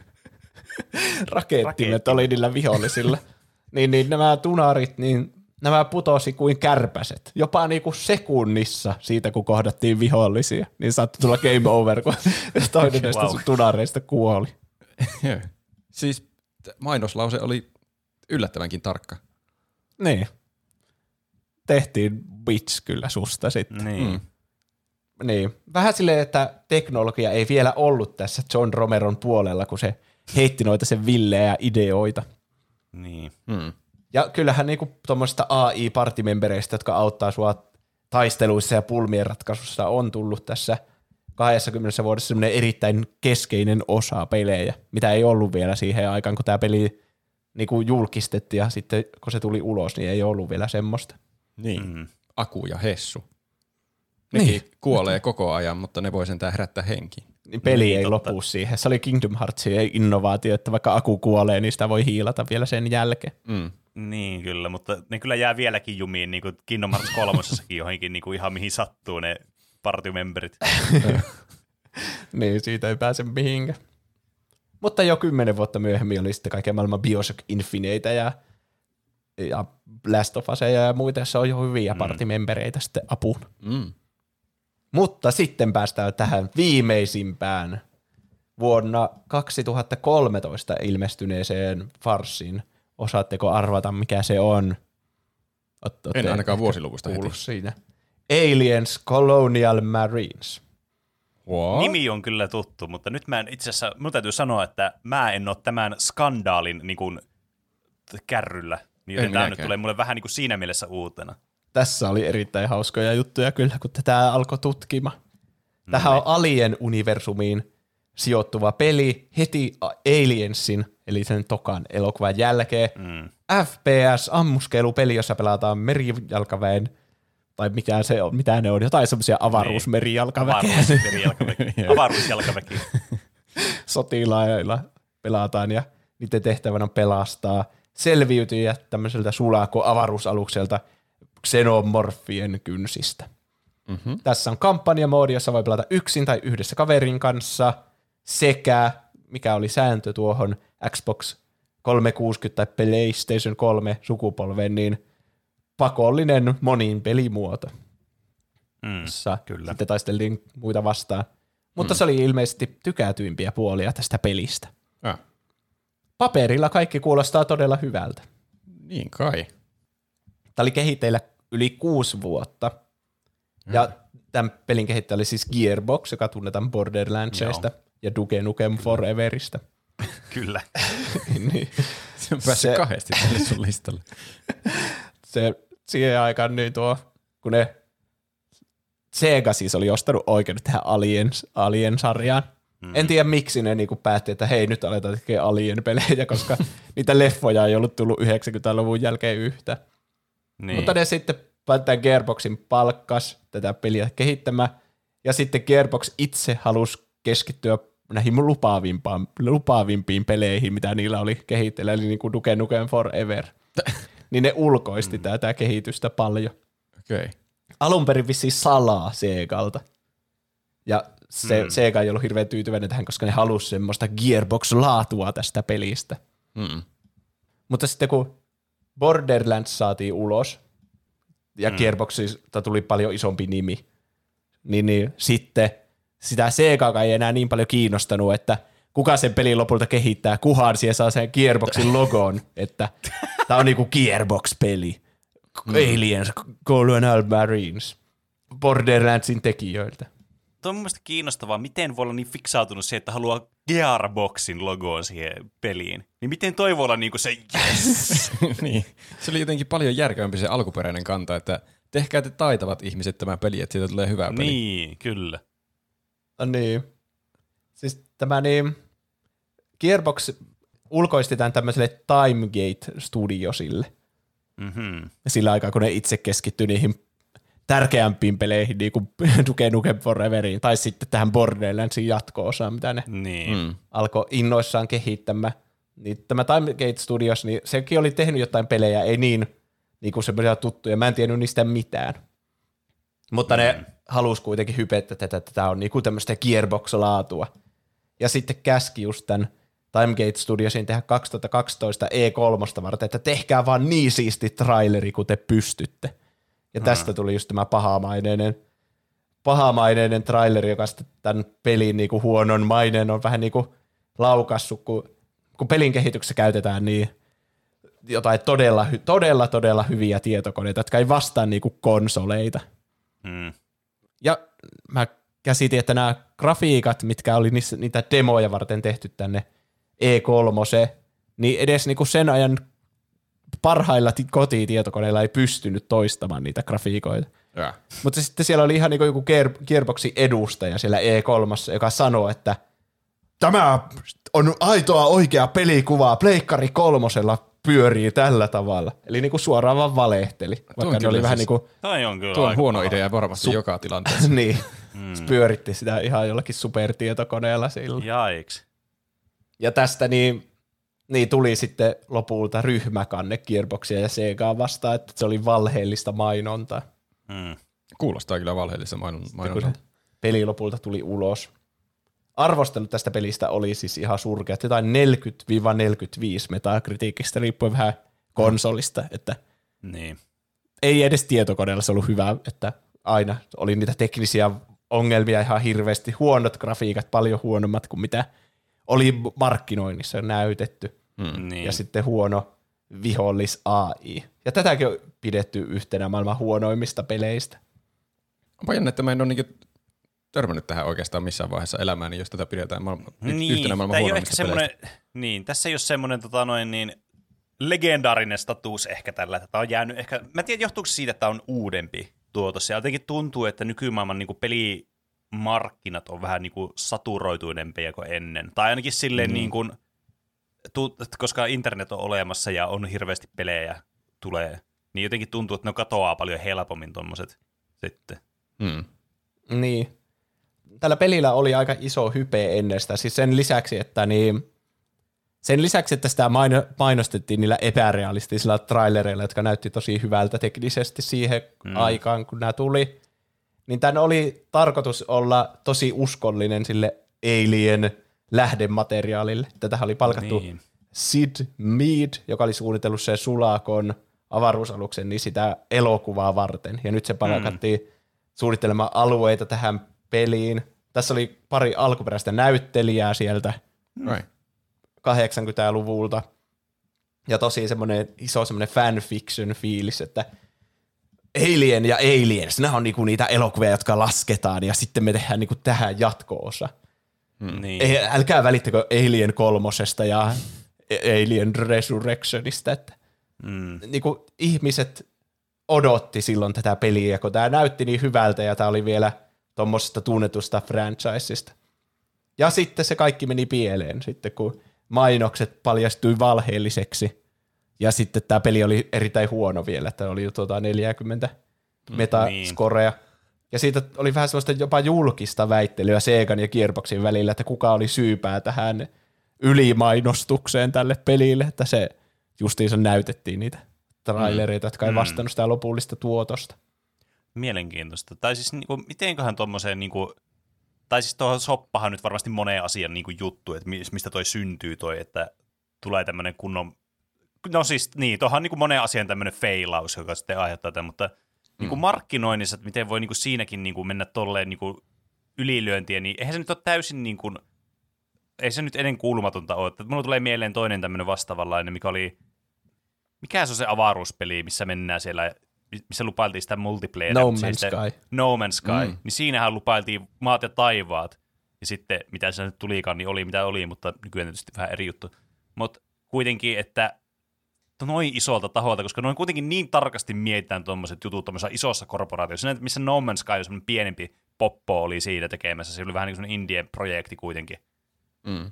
Niin tämä on kyllä me- merkillistä. Tämä on kyllä erikoista. Joo. kyllä. Jännä miten tuo, tai siis outo ajatus, että Sega palkkaa jonkun firman tekemään niille peliin. Että tehkää te tämä peli, me tiedätte, että te osaatte tehdä tämän peli. Ja sitten on sillä, okei, me tehdään teille peli. mutta sitten ne palkkaakin jonkun toisen firman tekemään oikeasti sen peli. Että onko se niinkö edes laillista? Että Segallahan on varmaan mietitty, että mitä te teette tämän. Me oltaisiin voitu palkata itse nuo toiset tekemään tämän pelin, me oltaisiin oltu, että ne tekee tämän. Joo, siis no ne vähän niinku katsoi päältä sitä, että ne kaikki niinku isoimmat design-valinnat oli niinku Gearboxin vähän niinku ohjeistamia tai muuta. Mm. Mutta sitten niin, käytännön työn ne teki justiinsa sitten ne time, timegatekö se oli, niin, niin, niin sen laatuinen peli tästä tuli. Ja sitten yksi erittäin kiinnostava ja huvittava fakta tätä koko farssia oli se, että sitä siis haukuttiin siitä vihollis AIsta, että kuinka paskaa se on. Mm. Ne siis saattoi ne alienit niinku hyökätä sua kohti, mutta sitten kun ne saavutti sut, niin ne ei tiennyt, mitä ne tehdään, tekee. Ne vaan jää seisomaan maalitauluksi siihen sun naamaan. Että. tai sitten niinku, Mimiko ja Superfly konsona, niin jäi vain jummiin johonkin, että ei päässyt niinku sieltä ke- kentän, niinku, kentän Ai halki vitsi. vaan sun luot tai muuta. Niin, niin vuonna 2017, eli neljä vuotta tämän pelin julkaisun jälkeen, modaaja, joka käyttää nimeä James Dickinson, Mm. niin löysi kirjoitusvirheen tämän pelin koodista. Eli siellä luki Class Remapping on yhtä kuin peakangame.peakanseg act alaviiva attach xeno to theater. Okei. Okay. Ja sitten se, siinä on, siis käytettiin funktiota, tämmöistä attach xeno to theater funktiota, niin kuin siihen viitattiin tuossa koodissa. Mutta sitten niin kuin missään kohti ei ollut määritelty sen nimistä funktiota, Okei. Okay. Aivan. vaan sen sijaan oli määritelty funktio nimeltä attach xeno to tether. Mm. Ahaa. Eli ne oli tehnyt funktion, joka oli niinku tärkeä osa sen AIin, Xenomorphien AIin toimimista. Ne oli tehnyt sen funktion sinne koodiin ja sitten viitannut, että nyt käytä sitä funktiota, mutta kirjoitusvirheen kanssa. Niin, niin tämä modaaja sitten huomasi tämän neljä vuotta myöhemmin ja poisti siitä se ylimääräisen aan siitä Tether-sanasta. Ja tämä peli alkoi toimia paljon paremmin sen jälkeen. Ne AI, se AI yhtäkkiä toimi. Tää on kuitenkin, aivan siis. Tää on erikoista, kun tää on kuitenkin aikaa, missä niinku patchaaminen on jo niinku ihan asia. Niin miten tätä ei niinku Niin. korjattu vaan? Ne ei vaan huomannut sitä. Tuo siis, siis kuinka mahtavaa, että siis valehtelematta pieni mahdollinen muutos, mitä kukaan voi tehdä koodiin, niin, Niin. sitten ratkaisee kaiken. Jep. Mm. Siis luulisi, että jossakin koodaussovelluksessa on sisäänrakennettu, että hei, sä oot kirjoittanut tuon funktion väärin, miten sä määrittelit sen. Että se jotenkin ehdottaa sitä, kun joku No niin, siis kyllä, jep. Niin.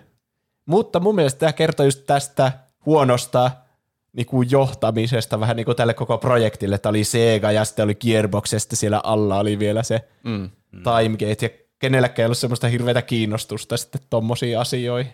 Niin. Niin. se, ja sitten muihin teknisien ongelmien, niin kuin, joka johtuu just kaikesta pitkästä kehitysajasta, just siitä, että sitä studiota vaihdettiin, että Gearbox aloitti sen, mutta sitten se ulkoisti sitä ja Mm. joku toinen studio joutui jatkamaan siitä ja näin. Joo. Siinä oli kaikenlaisia ongelmia, niin sitten tuo jäi sieltä niinku huomaamatta, että ihmisiä ei vaan kiinnostanut tarpeeksi. Että Mm. Niin. Tämä vaan lässähti tämä koko juttu, ja mun mielestä tuo on niinku erittäin huvittava, että se sitten löydettiin vuosia myöhemmin. On kyllä. kirjoitusvirhekoodista. Jep, tommonen niinku mm. maailman yksinkertaisin asia korjata. Niin. niin. Testaaminen on tärkeää. Kyllä. Kyllä. Se on niinku yhtä tärkeää kuin se itse kehittäminen. Ei ole mitään mm. hyötyä kirjoittaa että, että xeno to tether funktiota sinne, jos sitä ei niinku testaa, että se varmasti Niin. niin. toimii sitten mm, Kyllä. Siinä oli minun valitsemia isoimpia videopelifloppeja. Uhuh, Ne, ne oli kyllä hyviä floppeja. Kyllä, se oli erittäin hauskaa ja mielenkiintoista. Niin oli Taas. minustakin. Sivistyin lisää pelifloppi-tietämyksessäni hieman. Mm, Pelifloppit kyllä. on kyllä parhaita. Nämä No, pelit niin. tuli sentään ulos Niin, ja Mm. mm. tolleen se on jo jotain. täysin pelattavassa muodossa. Niin, Totta. saa nähdä, että mitä tapahtuu vaikka meidän suosikki Chronicles of Elyrialle, että saadaanko Niin, se kyllä. tänne listalle joskus vai onko se ikuisesti tolleen vaan pelkkä konsepti. Mä oon Kyllä. luottavainen. Sehän tulee 2024 lopussa. Tai muuten Pene syö, syö Surströmmingia live-lähetyksessä. Universumin suurin pelisensaatio on nyt täällä.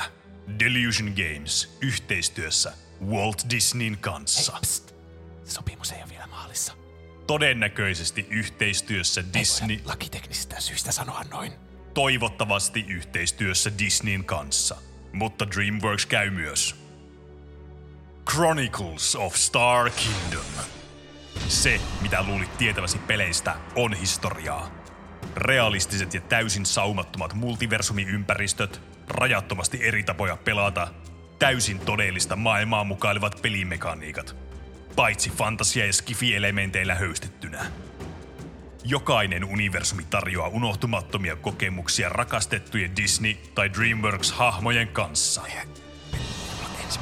Mutta vasta tulevaisuudessa sillä peliin lisätään universumeja live service-tyyliin jatkuvasti. Aika ajoin. Mitä todennäköisimmin. Lisäksi vuosia aikansa edellä oleva vihollis AI tulee olemaan vertainsa vailla. Ainakin näin me uskomme. Emme ole vielä alkaneet kehittämään sitä osuutta pelistä. Mutta meillä on vahva usko tiimiimme. Siellä on osaamista vaikka muille jakaa. Siitä tulikin mieleeni. Meillä aukesi juuri pari avointa paikkaa tiimiimme, jos kiinnostaa. Työpaikat löytyvät osoitteesta delusiongames.com kautta careers. Meillä ei ole ehkä varaa maksaa alantasoista palkkaa, mutta todella hyvää harjoittelukokemusta tarjoamme, kun saat mahdollisesti kehittää koko pelin AI täysin tyhjästä. Chronicles of Star Kingdom on kaikki, mitä voit videopeliltä toivoa. Toki realismin puitteissa. Kannattaa pitää odotukset tässä vaiheessa vielä suhteellisen matalalla. Valmistaudu elämäsi suurimpaan seikkailuun. Pikkusen taaksepäin tuosta. Valmistaudu kohtuullisen jännittävään seikkailuun. Vielä, vielä pikkusen. Valmistaudu ihan mukavaan seikkailuun. Tommosen, ei, ei voi luvata tommosen. Valmistaudu seikkailuun. Ei, ei, ei, ei. Valmistaudu. Toukokuussa 2023, jos kaikki menee suunnitelmien mukaan. Voi olla, että julkaisu siirtyy muutaman kvartaalin, jos rekryprosessissa kestää odotettua kauemmin. Eiköhän vuoden 2025 puolella viimeistään. Ilmoittelemme sitten tarkemmin. Pitäkää kuitenkin mielessänne Chronicles of Star Kingdom. Tavaramerkki vireillä.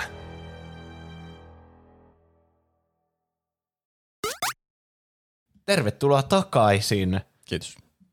Kiitos. Pelit ovat joskus flopanneet, mutta onko juontajat flipanneet joskus, kun me väitellään asioista, joita me ei tiedetä etukäteen? On. Eli aiheenamme on tällä kertaa taas kolmannen kerran tuplahypyn historiassa tuhota ystävyytemme, eli väitellä random asioista. Laittaa aina kanssajuontajat väittelemään random asioista, joista he eivät ole ennen kuullut. Asioista on ehkä kuullut, mutta sitä, että sitä pitää tällä kertaa nyt väitellä, niin siitä ei kukaan ole tietoinen. Eikä edes mitä mieltä on tästä väittelyn kohteesta. Se myös. Joo, se on hyvä mainita alkuun, että nämä väittelyt voi olla omituisia ja ne ei edusta välttämättä ollenkaan niin meidän saatikka sitten normaali ihmisen mielipidettä mistään asiasta. ja argumenteilla on ainoastaan väliä. Se pitää Kyllä. muistaa.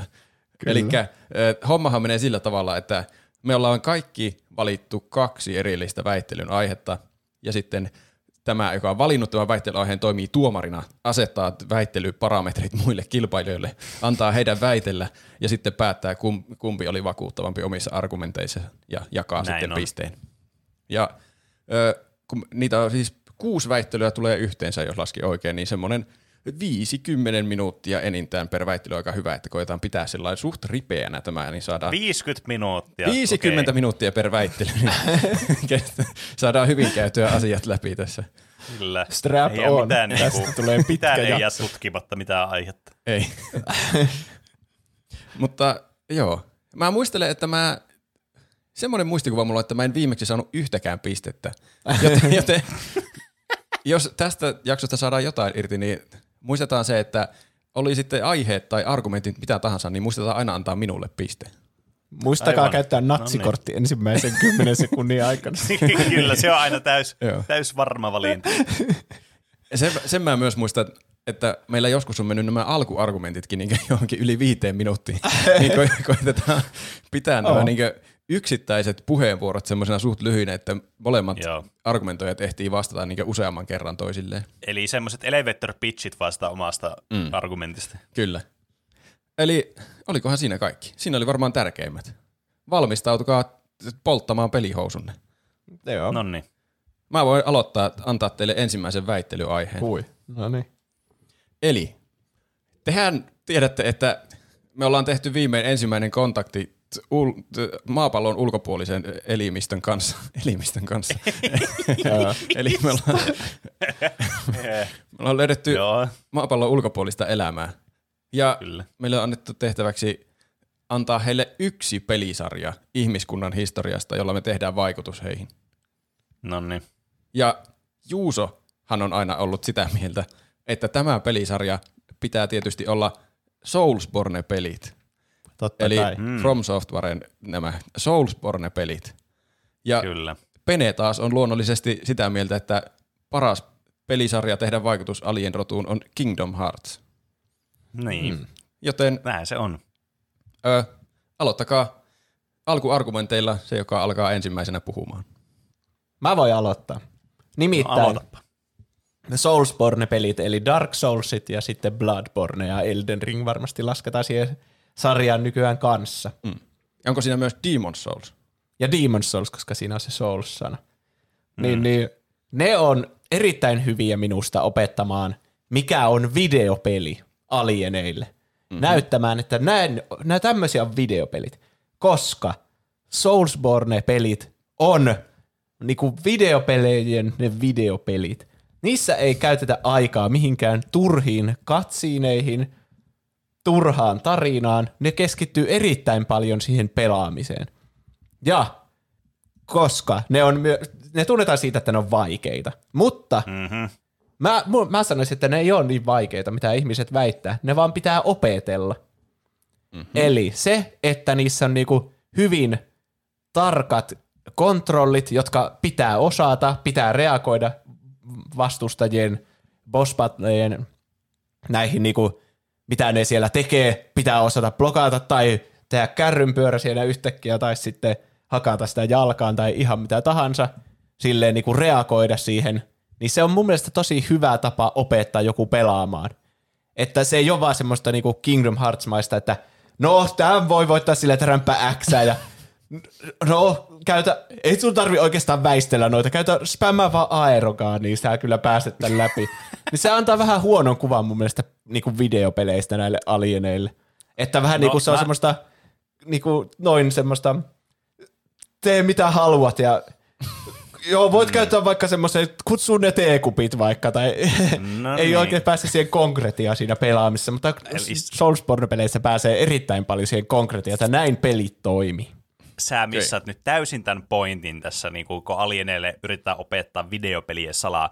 Totta kai Kingdom Heartsit on paras tapa opettaa videopelien salaa, koska ne myös opettaa ihmisyydestä näille alieneille. Ne opettaa, että minkälaisia niin kuin elimiä, elimiä, se on tarttu, minkälaisia eliöitä me ollaan. Ja meille tärkeitä on tietysti myös niin tämmöiset ystävyyssuhteet ja tämmöiset rakkaussuhteet ja semmoinen toisesta välittäminen, joka vä- välittyy tässä pelissä gameplayn lisäksi. Sä äsken dissasit dis- tätä näin meidän tätä Disneyn ja Square Enixin tätä mestariteosta Kingdom Hearts-sarjaa, ja se oli sun viimeinen virhe. Sä sanoit, että nämä vaan, niin voi päästä pelin läpi vain ränkkäämällä X, mutta sä nyt missaat tämän pointin. Tämä Kingdom Hearts-pelien mahtavuus piilee siinä, että ne on helppoja aloittaa ja ne on vaikeita masteroida. Ja tämä helppous tulee myös siinä esille, että mistä me tietää, minkälaisia nämä alienit on. Mitä jos niillä on vain yksi sormi niiden, niin niiden koko käsi on vain niin yksi sormi. Niin ne voi täydellisesti pelata tämä peliä vaan ränkkäämällä X ja voittamalla ne viholliset, kun pelaa easy modella tämä peliä. Mutta sitten jos ne on semmoisia, niin että niistä on kehkeytyy semmoisia gamer-jumalia, niin sitten tässä on todella, todella paljon haastetta tässä pelissä. Jos pelaa vaikka critical modeilla tai niin kuin level ykkösenä vetää läpi näitä pelejä tai No critical modeillaskin riittää pelkästään se, että sä joudut opettelemaan ne eri pelimekaniikat siinä sille oikein niin kuin huolella, että sä pääset siihen jutun niin kuin ytimeen joudut opettelemaan sen peliin, koska tämä peli vaatii sulta sitä. Ja hmm. Dark Souls-pelit tai Soulsborne-pelit ei vaan tarjoa tämmöistä vaihtelun varaa, eikä opeta että Kingdom Hearts is light. Mulla siinä tuli nyt aika hyviä argumentteja mun mielestä, että tuo Kingdom Hearts opettaa sitä ihmisyyttä. Mm. Mutta mä sanoisin, että Soulsborne-pelit opettaa tämän ihmisyyden vielä paremmin. Ne opettaa tämän koko meidän tämän ihmisluonnon, tämän, tämän joka erottaa meidät niin kuin muista eläimistä. Ja se on semmoinen periksi antamattomuus. Ja mun mielestä tämä opettaa juuri niin kuin videopelin keinoin, juuri tämän niin kuin tärkeimmän ihmisyyden opetuksen, että me ollaan niin kuin opittu hallitsemaan tulta ja luontoa, käyttämään työkaluja. Ja nämä kaikki on sellaisia asioita, mitä tehdään näissä peleissä. Se erottaa meidät tästä, niin kuin, tämä vähän niin kuin voisi sanoa, että se on jopa niin kuin vertauskuva koko ihmiskunnalle nämä Soulsborne-pelit, että se maailma ja luonto on vaarallinen, kaikki haluaa tappaa sut. Se on niin kuin sä Australiassa. Mutta sitten niin, mm. sä oot niinku se tietoinen otuus, joka sä pystyt opettelemaan, niinku, oli se sitten cheesaamaan tai kit good tai ihan mitä tahansa, sä opettelet hallitsemaan sitä sun ympäristöä. Mm. Ja voitat ne vastoinkäymiset, vaikka ne olisi pieniä ne sun todennäköisyydet, niin sä silti voit pystyä siihen. Ja niin. sä sanoit tosta, että Kingdom Heartsit voi pelata vaikka yhdellä sormella, niin se on hyvä alieneille, kun me ei tiedä montako sormea niillä on. Mun mm. mielestä tuo on vähän semmoinen argumentti tuommoista niinku jossittelua, että me ei tiedä, jos niillä on yksi sormi. No, me ei tiedä myöskään, että mitä jos niillä on vaikka 50 sormea. Niin onpa sitten kiva pelata Kingdom Heartsia, jossa vaan käytetään yhtä sormea 50 ja muut on ihan tarpeettomana, niin Siis sillä ei niinku vaan, mikään jos, on, peli jos ne tää haluaa, niin, jos tämä on niinku tämmöinen accessibility-mahdollisuus tähän, että jos, mutta jos niillä on 50 sormea, niin voi pelata tämä peliä erittäin tehokkaasti. Ne voi käyttää niitä hotkeita tosi nopeasti, valita sitä menusta niitä asioita. Ne pelaa vielä paremmin tätä Kingdom Hearts-peliä. Ja mä oon eri, eri mieltä siinä, että toi on hyvä tapa niin kuin opettaa tuo ihmisyyttä niille, että se on tämmöistä masentavaa ja tämmöistä nihilististä toi niin kuin koko Soulsborne maailma. Realistista tarkoitat kai. Se, mutta mitä me halutaan näyttää näille niin kuin alieneille, että me ollaan ystävällisiä, me halutaan tehdä tuttavuutta olla ystäviä näiden alieneiden kanssa, ja mitä Kingdom Heartsissa tehdään? Me lennetään avaruusaluksella toiseen maailmaan ja tehdään niistä ystäviä. No siis mä tunsin, Mic drop. mä tunsin ainakin suurta ystävyyttä pelatessani Elden Ringia tätä mun torrenttia kohtaan. Ja myös muita ö, muistettavia sivuhaamoja, kuten Rennalaa kohtaan. Kaikenlaisia ha, niinku, muistettavia haamoja, jonka kanssa ystävystyy paljon syvemmällä tasolla kuin sille vaan, että mm-hmm. puhutaan vain ystävyydestä, mutta ei oikeasti näytetä, minkälainen ystävyys on siellä, kun sä kutsut ne sun luotettavat kaverit sinne taistelukentälle silloin, kun sä niin pelaat vaikka tota Maleniaa vastaan siellä, niin silloin se Niin. todellinen ystävä nähdään, että kuka tulee. Muistatte vaikka sen Niin, Let Me Solo Her. sanoa ai, ai, vähän niin kuin silleen, että jos käyttää summoneita tai linkkejä käyttää noissa Kingdom Heartsissa, missä voi kutsua niistä muista maailmoista niitä ystäviä auttamaan. No sua tommosia niinkö- tekoälyystäviä, mutta mieti sitä Let Me Solo Her. niin, niin, siinä oli oikea ihminen, joka tuli paikalle silloin, kun sitä tarvittiin niin kuin auttamaan vaikeimman bossin niin kuin voittamisessa. Se on niin kuin todellisen ystävyyden ja semmoisen niin kuin välittämisen näyttämistä ankarimmissakin olosuhteissa. Ja sitten sieltä tulee se joku invader vaan tappamaan sut ihan vaan forte lults. Ihmisyydessä on hyviä ja huonoja puolia. Mun mielestä se Sitten näyttää sen koko skaala. silleen, että aha, nämä vaan haluaa tappaa. No tapetaan nämä sitten, näistä yks, ystäviksi ole. Mutta Kingdom opettaa, että ystävyys on kaiken A ja O. Okei. Okay. Siinä oli kyllä aika hyvä väittelysessio. Molemmilla oli kyllä hyvät argumentit, ja nyt mä en tiedä, miten mä pisteytän teidät. Mä yritin ottaa ylös teidän argumentteja. Siinä lähettiin aika hyvin, niinkö, mä en oikeastaan ajatellut sen pide- pidemmälle, että mihin tämä menee, kun mä esittelen nämä alienit tähän tilanteeseen. Mutta se oikeastaan aika hyvin lähti tuohon, niinkö, että me yritetään tällä pelillä viestiä, minkälaisia me ollaan me ihmiset.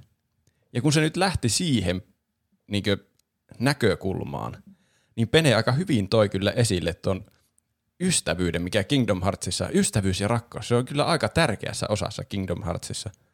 Ja Juuso lähti sitten samalle tielle Dark Soulsin kerran, ja aika hyvin käänsit Dark Soulsin kamaluudet jotenkin ihmisyyden niin semmoisiksi detaljeiksi.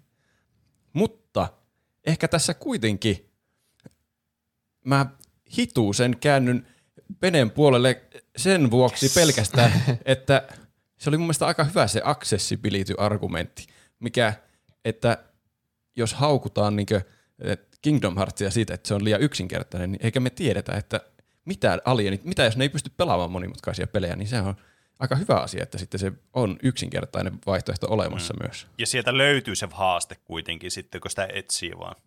Kyllä mä ehkä, mä annan Peneille tästä niukalla marginaalilla yhden pisteen.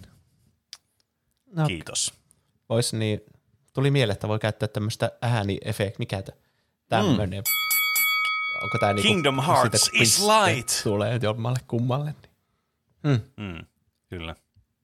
Öö, mennäänkö vaikka vo- voittaja saa nyt tässä tilanteessa antaa seuraavat argumentoinnin aiheet. No niin.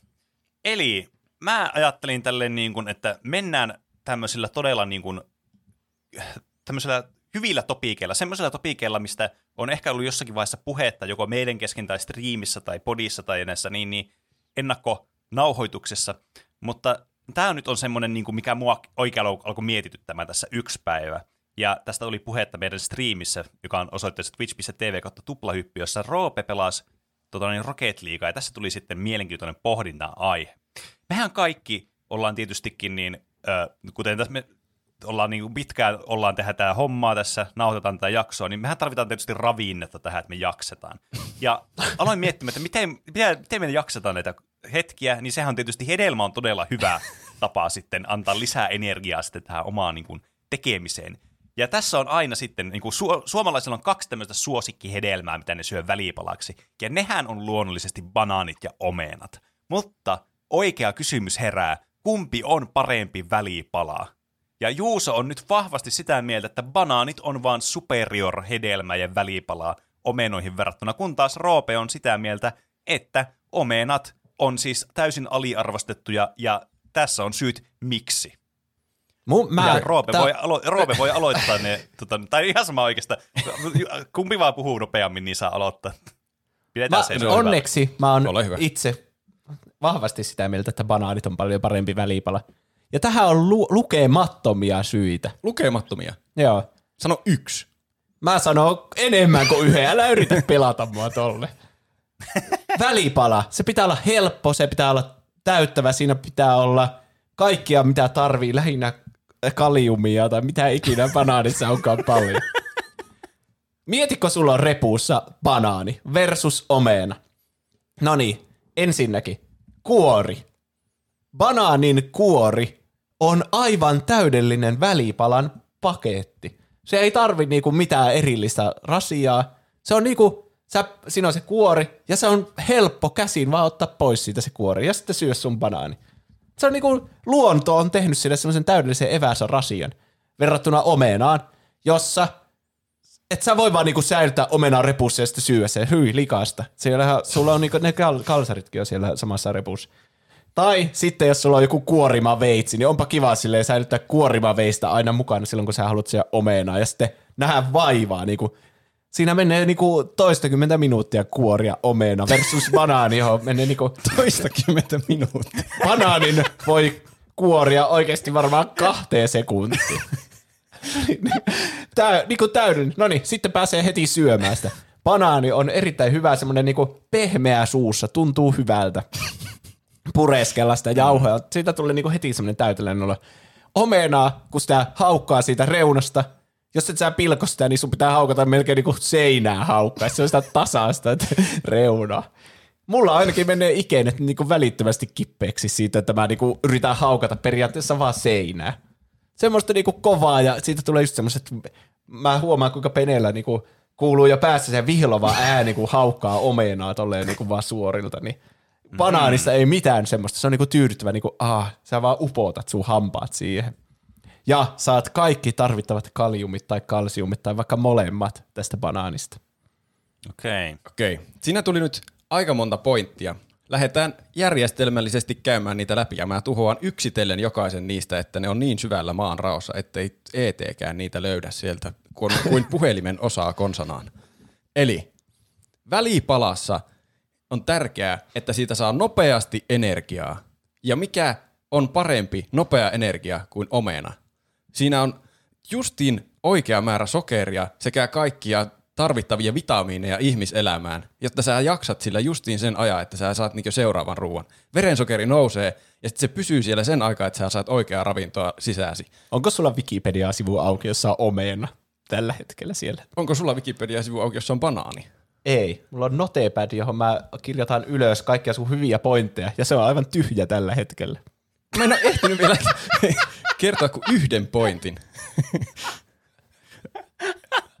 Okei. Okay. Sä puhuit banaanista, että se on helppo ja täyttävä. Niin miten omena on yhtään vaikeampi ja vähemmän täyttävä? Ne on välipala, mutta vaan eri muotoinen välipala. Banaani on pitkulainen, omena on pyöreä. Banaanissa on kuoret, omenassa on kuoret. Mutta banaan, ootko ikinä yrittänyt syödä banaania kuorineen? Se on aivan tuskaa. Et sä saa sitä edes, siis hädin tuskin saat maha laukkuun sen. Mä oon muutaman kerran koittanut ja se ei ole mukava homma. Kun taas On omenan. Tämä on oikea tarina. kun taas omenan, sä voit vaan pestä se. se sä tarvit juoksevaa vettä. Mitä tahansa vettä. Hituusen tarvit vettä. Sä voit pestä sen Sä ja sitten haukata siitä. Sä tarvit jotain työkaluja siihen omenan syömiseen, ei se nyt siitä helppoa tee. Ja tiesitkö, että kuoressa ne on ne kaikki hedelmien ne vitamiinit. Banaanista, et sä voi syödä niitä kuoria.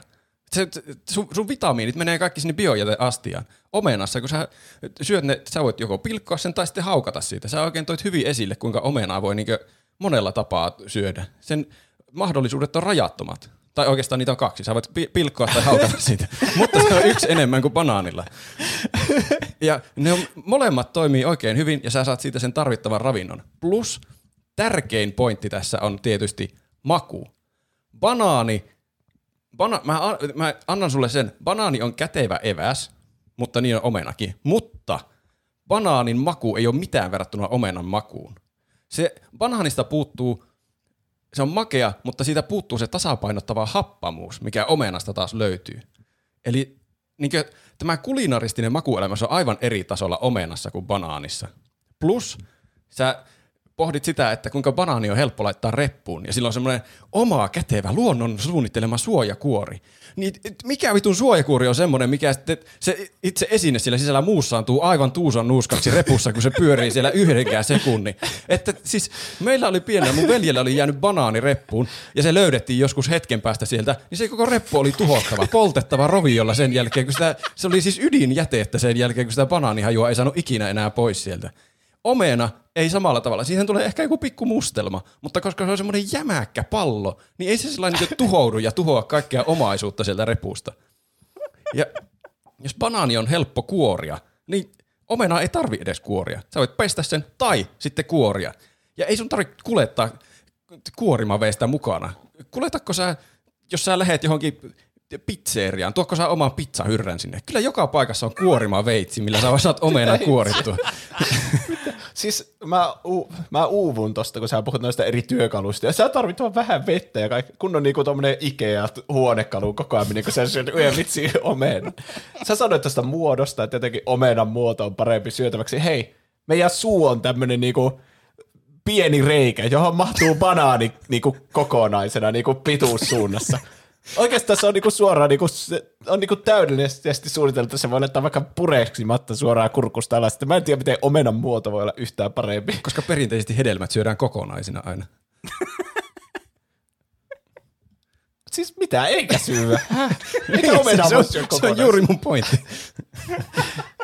Se on niinku täydellinen niinku suun muotoinen se banaani, että se menee sinne täydellisesti. Kuoret, siis mä just sanoin, että bana, kyllähän banaani kuoritaan ja ihan sama mitä sisältöä niissä on, mutta se on niin nopea operaatio, vaan ottaa se banaanin kuori kahdessa sekunnissa pois ja säästää aikaa 12 minuuttia siitä omenan kuorimisesta. Ei tarvi noita työkaluja ja vettä pitää mukana, että voi syödä se omenan vaan voi vaan olla se banaani siellä repussa heti valmiina syötäväksi. Mä uuvutti nuo kaikki, että hirveänä pitää listaa asioita olla mukana, että voi syödä omena. Se ei oikein mun mielestä vastaa semmoista hyvää niin kuin välipalaa. Sä sanoit, että omena voi joko pilkkoa tai haukata. No niin voi ihan yhtä hyvin banaaninkin pilkkoa ja haukata, jos haluaa ihan kummin tahansa. Musta oikeastaan tuntuu, että se pilkkominen on niinku sen rakenteen takia se on niinku tarpeetonta jopa se pilkkominen, koska se haukkaaminen on niin kätevää. mikä mun mielestä on mm. vaan bonus tälle banaanille. Maku, mun mielestä banaani on niin kuin objektiivisesti paremman makuun, ja sen todistaa se, että banaania käytetään vaikka missä. Jo, niin kuin kaiken maailman suklaalevyistä on tullut banaaniversioita, ja jäätelöstä on tullut banaaniversioita, ja niin kuin kaikessa on nykyään banaania, banaanijugurttia, kaikkea mahdollista banaani maista. Siitä voi tehdä jälkiruokaa ja banaanisplittiä ja jotain uunibanaania ja kaikkea semmoista kuumaa banaania. Ja mä sanoisin, että tuo sun, sun veli oli unohtanut reppuun banaani joksikin viieksi viikoksi, niin se reppu piti polttaa. No, mä veikkaan, että sama olisi käynyt omenalle ihan joten että mä veikkaan, että oli vaan se aika, että kauan se oli pyörinyt siellä kalsareiden seassa se. ei, ei. Se on, se on ainoastaan kiinni banaanin rakenteellisesta kestävyydestä, että se on tuhoutunut sinne niin muusiksi, että sitä ei saa mitenkään enää yhtenäisenä kappaleena pois sieltä. Joten banaanin jäämiä jäi väkisin, kun taas omena, sen saisi kokonaisena omenana vielä pois sieltä. Niin, mutta mm. mitä sitten, kun se on pyörinyt siellä hirveän kauan? Et sä sitä voi syyä, kun sulla ei ole kuorimaveistä eikä juokse. Tässä se on se ongelma. tulee aika, aikaraja vastaan, niin heittäkää vielä semmoiset pää, päätösargumentit Voin vastata vielä noihin Juuson argumentteihin, että no sä toit uudestaan esille sen, kuinka se on jotenkin ylitse pääsemättömäntä kuoria se omena tai käyttää vettä. Kun taas siis veden käyttämiseen siihen menee enintään se sama aika, mitä sulla menee siihen banaanin kuorimiseen. Kun sä nopeasti käytät sitä vedellä ja hieraset vähän, niin sitten se on valmis. Plus sulla jää ne kaikki vitamiinit siitä kuoresta, sä voit syödä ne. Mitä jos ja ei ole vettä? Sä voit kotona vaikka pestä sen omenan ja laittaa se sitten vaikka johonkin pieneen kivaan pussukkaan mukaan sulle valmiiksi. Että sitten se ei likaannu Ta- siellä. Nyt tarvii myös pussin. Ai jaa. Tässä on niinku vettä ja kuorimavetsi ja pussi nyt mainittu. No Mä se, en tarvi mitään työkaluja Se banaani. riippuu, missä kaatopaikka jätteessä sä säilytät sitä e- evästä, että tarvitsetko siihen mitään ympärille. Mutta se kuulostaa, että sun reppu on täynnä jotakin lantaa, että sä tarvit niin järjät puhdistusmenetelmät. mutta, mutta mieti sitten, kun sä kuorit sen banaanin, siihen jää joka kerta joko seitsemän tai vähintään kuusi semmoista helvetin narua, jotka sitten tukkii sun kurkkukäytävät ja sä tukehdut niihin. Niin kuin kissa yskit karvapalloja niitä naruja ulos sieltä sen jälkeen, kun sä oot haukannut sitä sun maittavaa banaania. Vähän niin kuin omena, kun siellä on ne siemenet siellä sisällä. ei niitä ei kuulu syödä. no ei banaanistakaan. Tai siis ihan sama voi, voi ne syödä ne narut, mitä siinä on, jos haluaa, mutta ei ne oikeastaan maistu miltä. Mutta kuinka ärsyttäviä ne on ne narut. Mulla on joskus tullut banaanista semmonen banaani, että mä otan sen kuoren näin, tsyp, siitä avaan, niin siihen jää ne narut sillä, että ne on kiinni vielä siinä päällä. Se on niin semmoinen naruhäkki sillä banaanilla, että mun pitää päästää se irti vielä sieltä toisesta kuorestaan. Niin mm. se on siis, siinä on niin kaksi kuorimisoperaatiota, kun taas omena ei tarvitse kuoria kertaakaan. Ja sä mein, sanoit, että banaania on monessa paikkaa, se todistaa, että se on paremman makusta. Onko banaanista mehua? Omena mehu on klassikko, jota käytetään siis ties missä kokkauksessa ja muussa. Omena on objektiivisesti paremman makuista, kun olen, kuinka olen jo niin todistanut mm. tällä niin kulinaarisella argumentilla niin sen ha- happamuusmakeus tasapainosta. Rope, sulla Juuso, niin... Juuso voi heittää viimeisen lainin nyt tähän sitten. Rope, sä vaikutat vähän niin kuin hiiltyneeltä. Onko, tarvitsitko sä tästä niin kuin banaania välipalaksi? Se on aika helppo. Se ei tarvitse pestä eikä tarvitse pilkkoa. en mä tiedä, olisiko sulla omenaa Jopa, mieluummin? Jopa apinat osaa kuoria banan. Osaako apinat kuoria omena? Osaako apinat haukata omenasta palasen? Kysyykö sä oikeasti tuota? No, mä en ole nähnyt. No niin, tämä, eiköhän tämä on nähty, tämä taistelu nyt. Kiitos kaikille osallistujille. Tämä oli erittäin kiivasta keskustelua näistä suomalaisten suosimista kahdesta suosikkihedelmästä, eli banaanista ja omeenista. Varmasti molemmille löytyy omat fanikantansa, mutta nyt ei oteta huomiota siihen, että kumpi näistä sitten on mun mielestä parempi, vaan otetaan huomioon ainoastaan teidän argumentit. Ja mun täytyy sanoa, että Juuso lähti kyllä todella vahvasti tällä, todella semmoisella aggressiivisella, vahvalla meiningillä lähti tähän hyvillä argumenteilla. Se oli hyviä bantterihetkiä oli Juusolla, varsinkin mä tykkäsin tosi paljon, sit se sai plussaa siitä, että sulla on se notepad auki siellä, missä on kaikki hyvät argumentit. Robert, se oli mun aivan mahtava laini. Mutta jotenkin kyllä Roope heitti tosi hyviä argumentteja kyllä omenan puolesta. Mun täytyy myöntää. Ja sitten varsinkin siinä oli semmoisia niin oma elämän kokemuksia heitetty mukaan tuommoista niin empiiristä bullshittia, mikä siis voi vaan keksiä päästä niin kuin tässä lennosta näitä juttuja. Mutta jotenkin ne oli tosi vaikuttavia, vakuuttavia. Ja sitten niin kuin, kyllä ne niin loppua kohden vielä nämä argumentit pysyivät semmoisena tosi vahvoina, kunnes taas Juusolla alkoi vähän tuo vauhti hyytyä sitten tuossa loppua kohden. Että se alkoi vähän olla sitä saman jauhamista sitten enemmän. Niin kyllä mun täytyy sanoa, että Roope saa historiallisen ensimmäisen yes. pisteen kyllä tässä formaatissa nyt. Piste. Tämä on juhlan hetki. Oho. Jaa. Mä en olisi uskonut hirveänä kaikkia eri työkaluja, tarvii kyllä omenaa syömistä. Banaani on suunniteltu välipalaksi. Kyllä mä muistelen, että mä siinä striimissä argumentoin banaanin puolesta ihan pelkästään sen kätevyyden takia, että se on ylivoimaisesti kätevin välipala hedelmä, mitä on olemassa. Hmm. Mutta en mä voi tuossa kesken argumentoinnin sanoa, että banaani on kätevin välipala hedelmä. Näin se on. Mun kierros. Te No tiedätte, että ikoniset videopelihahmot, kuten Super Mario, Link, äh, Samus, Gordon Freeman, mm-hmm, kuka mm. ikinä olikaan Bioshockin päähenkilö, ne on aivan hiljaa koko pelin ajan. Mm. Jossakin vaiheessa kuitenkin teknologia kehittyy siihen malliin, että hahmot ovat sitten puhuneet, olleet osana tarinaa, pölisseet. Osa hahmoista on pysynyt vieläkin puhumattomina, niin kuin vaikka Link tai Super Mario. Mm. Muutamaa semmoista wahuutta, it's a meitä lukuun ottamatta. Mutta nyt me ollaan semmoisessa kohdassa, tässä pelihistoria, että eihän tämä käy päinsä, että on niinku tämmöisiä hahmoja, jotka joko puhuu, tai sitten hahmoja, jotka ei puhu ollenkaan. Se on jotenkin mun mielestä semmoista, se vähän niin kuin vie aina pois siltä peliltä, pistää aina korvaan ja silmään, että no puhuuko se nyt vai eikö se puhu se päähenkilö. Ja vähän niin kuin tuntuu, että jos se ei puhu, niin sitten tulee semmoinen, että miksi se ei puhu, tai sitten jos se puhuu, niin sitten tuntuu, että se puhuu yhtenään ja liikaa. Joten väittelyn aihe on, pitäisikö videopelien päähenkilöiden tästä lähtien aina puhua vai hmm. sitten vaieta iäksi, eikä ne puhu enää ikinä. ja tämähän menee silleen, että Roope on sitä mieltä, että videopeli päähenkilöiden pitäisi aina puhua tästä lähtien, ja Pene on sitä mieltä, että videopelien päähenkilöiden pitäisi vaieta iäksi. No niin. Ja Näin se on. sitten, Niin kai se sitten on. kumpi haluaa aloittaa, niin aloittakoon siitä. No minä sanon, aloitan tässä nyt heti, koska siis heitetään nyt vaan suoraan, niin kuin, tiedättekö, otetaan tämä laastari irti tuosta Roopen ruumiista, joka siis kärsii karmean tappion tässä tämän väittelyn aikana, koska siis videopelihahmojen objektiivisesti täytyisi pitää se turpansa kiinni leipällä pesä ummessa niin kuin pelistä riippumatta. Ja miksi näin on? No, sehän johtuu siis tietysti siitä, että kun pelihahmo on, se millä sä pelaat, on koko ajan hiljaa, niin tähän, tähän peliin pystyy luomaan paljon semmoiseksi niin kuin, äh, helpommin lähestyttäväksi kenelle tahansa, koska sä, sun ei tarvitse tavallaan, jos se sun hahmo, millä sä pelaat, puhuu koko ajan ja on semmoinen, että se ei niin kuin mätsää semmoista pelihahmoa, mistä sä pidät sen jutut, niin se pilaa sen pelikokemuksen täydellisesti. Forspoken on e- esimerkkinä. Peli, minkä siis täydellisesti pelaa vaan se pelihahmon jatkuva pälpätys ja sen ihan paskat repliikit.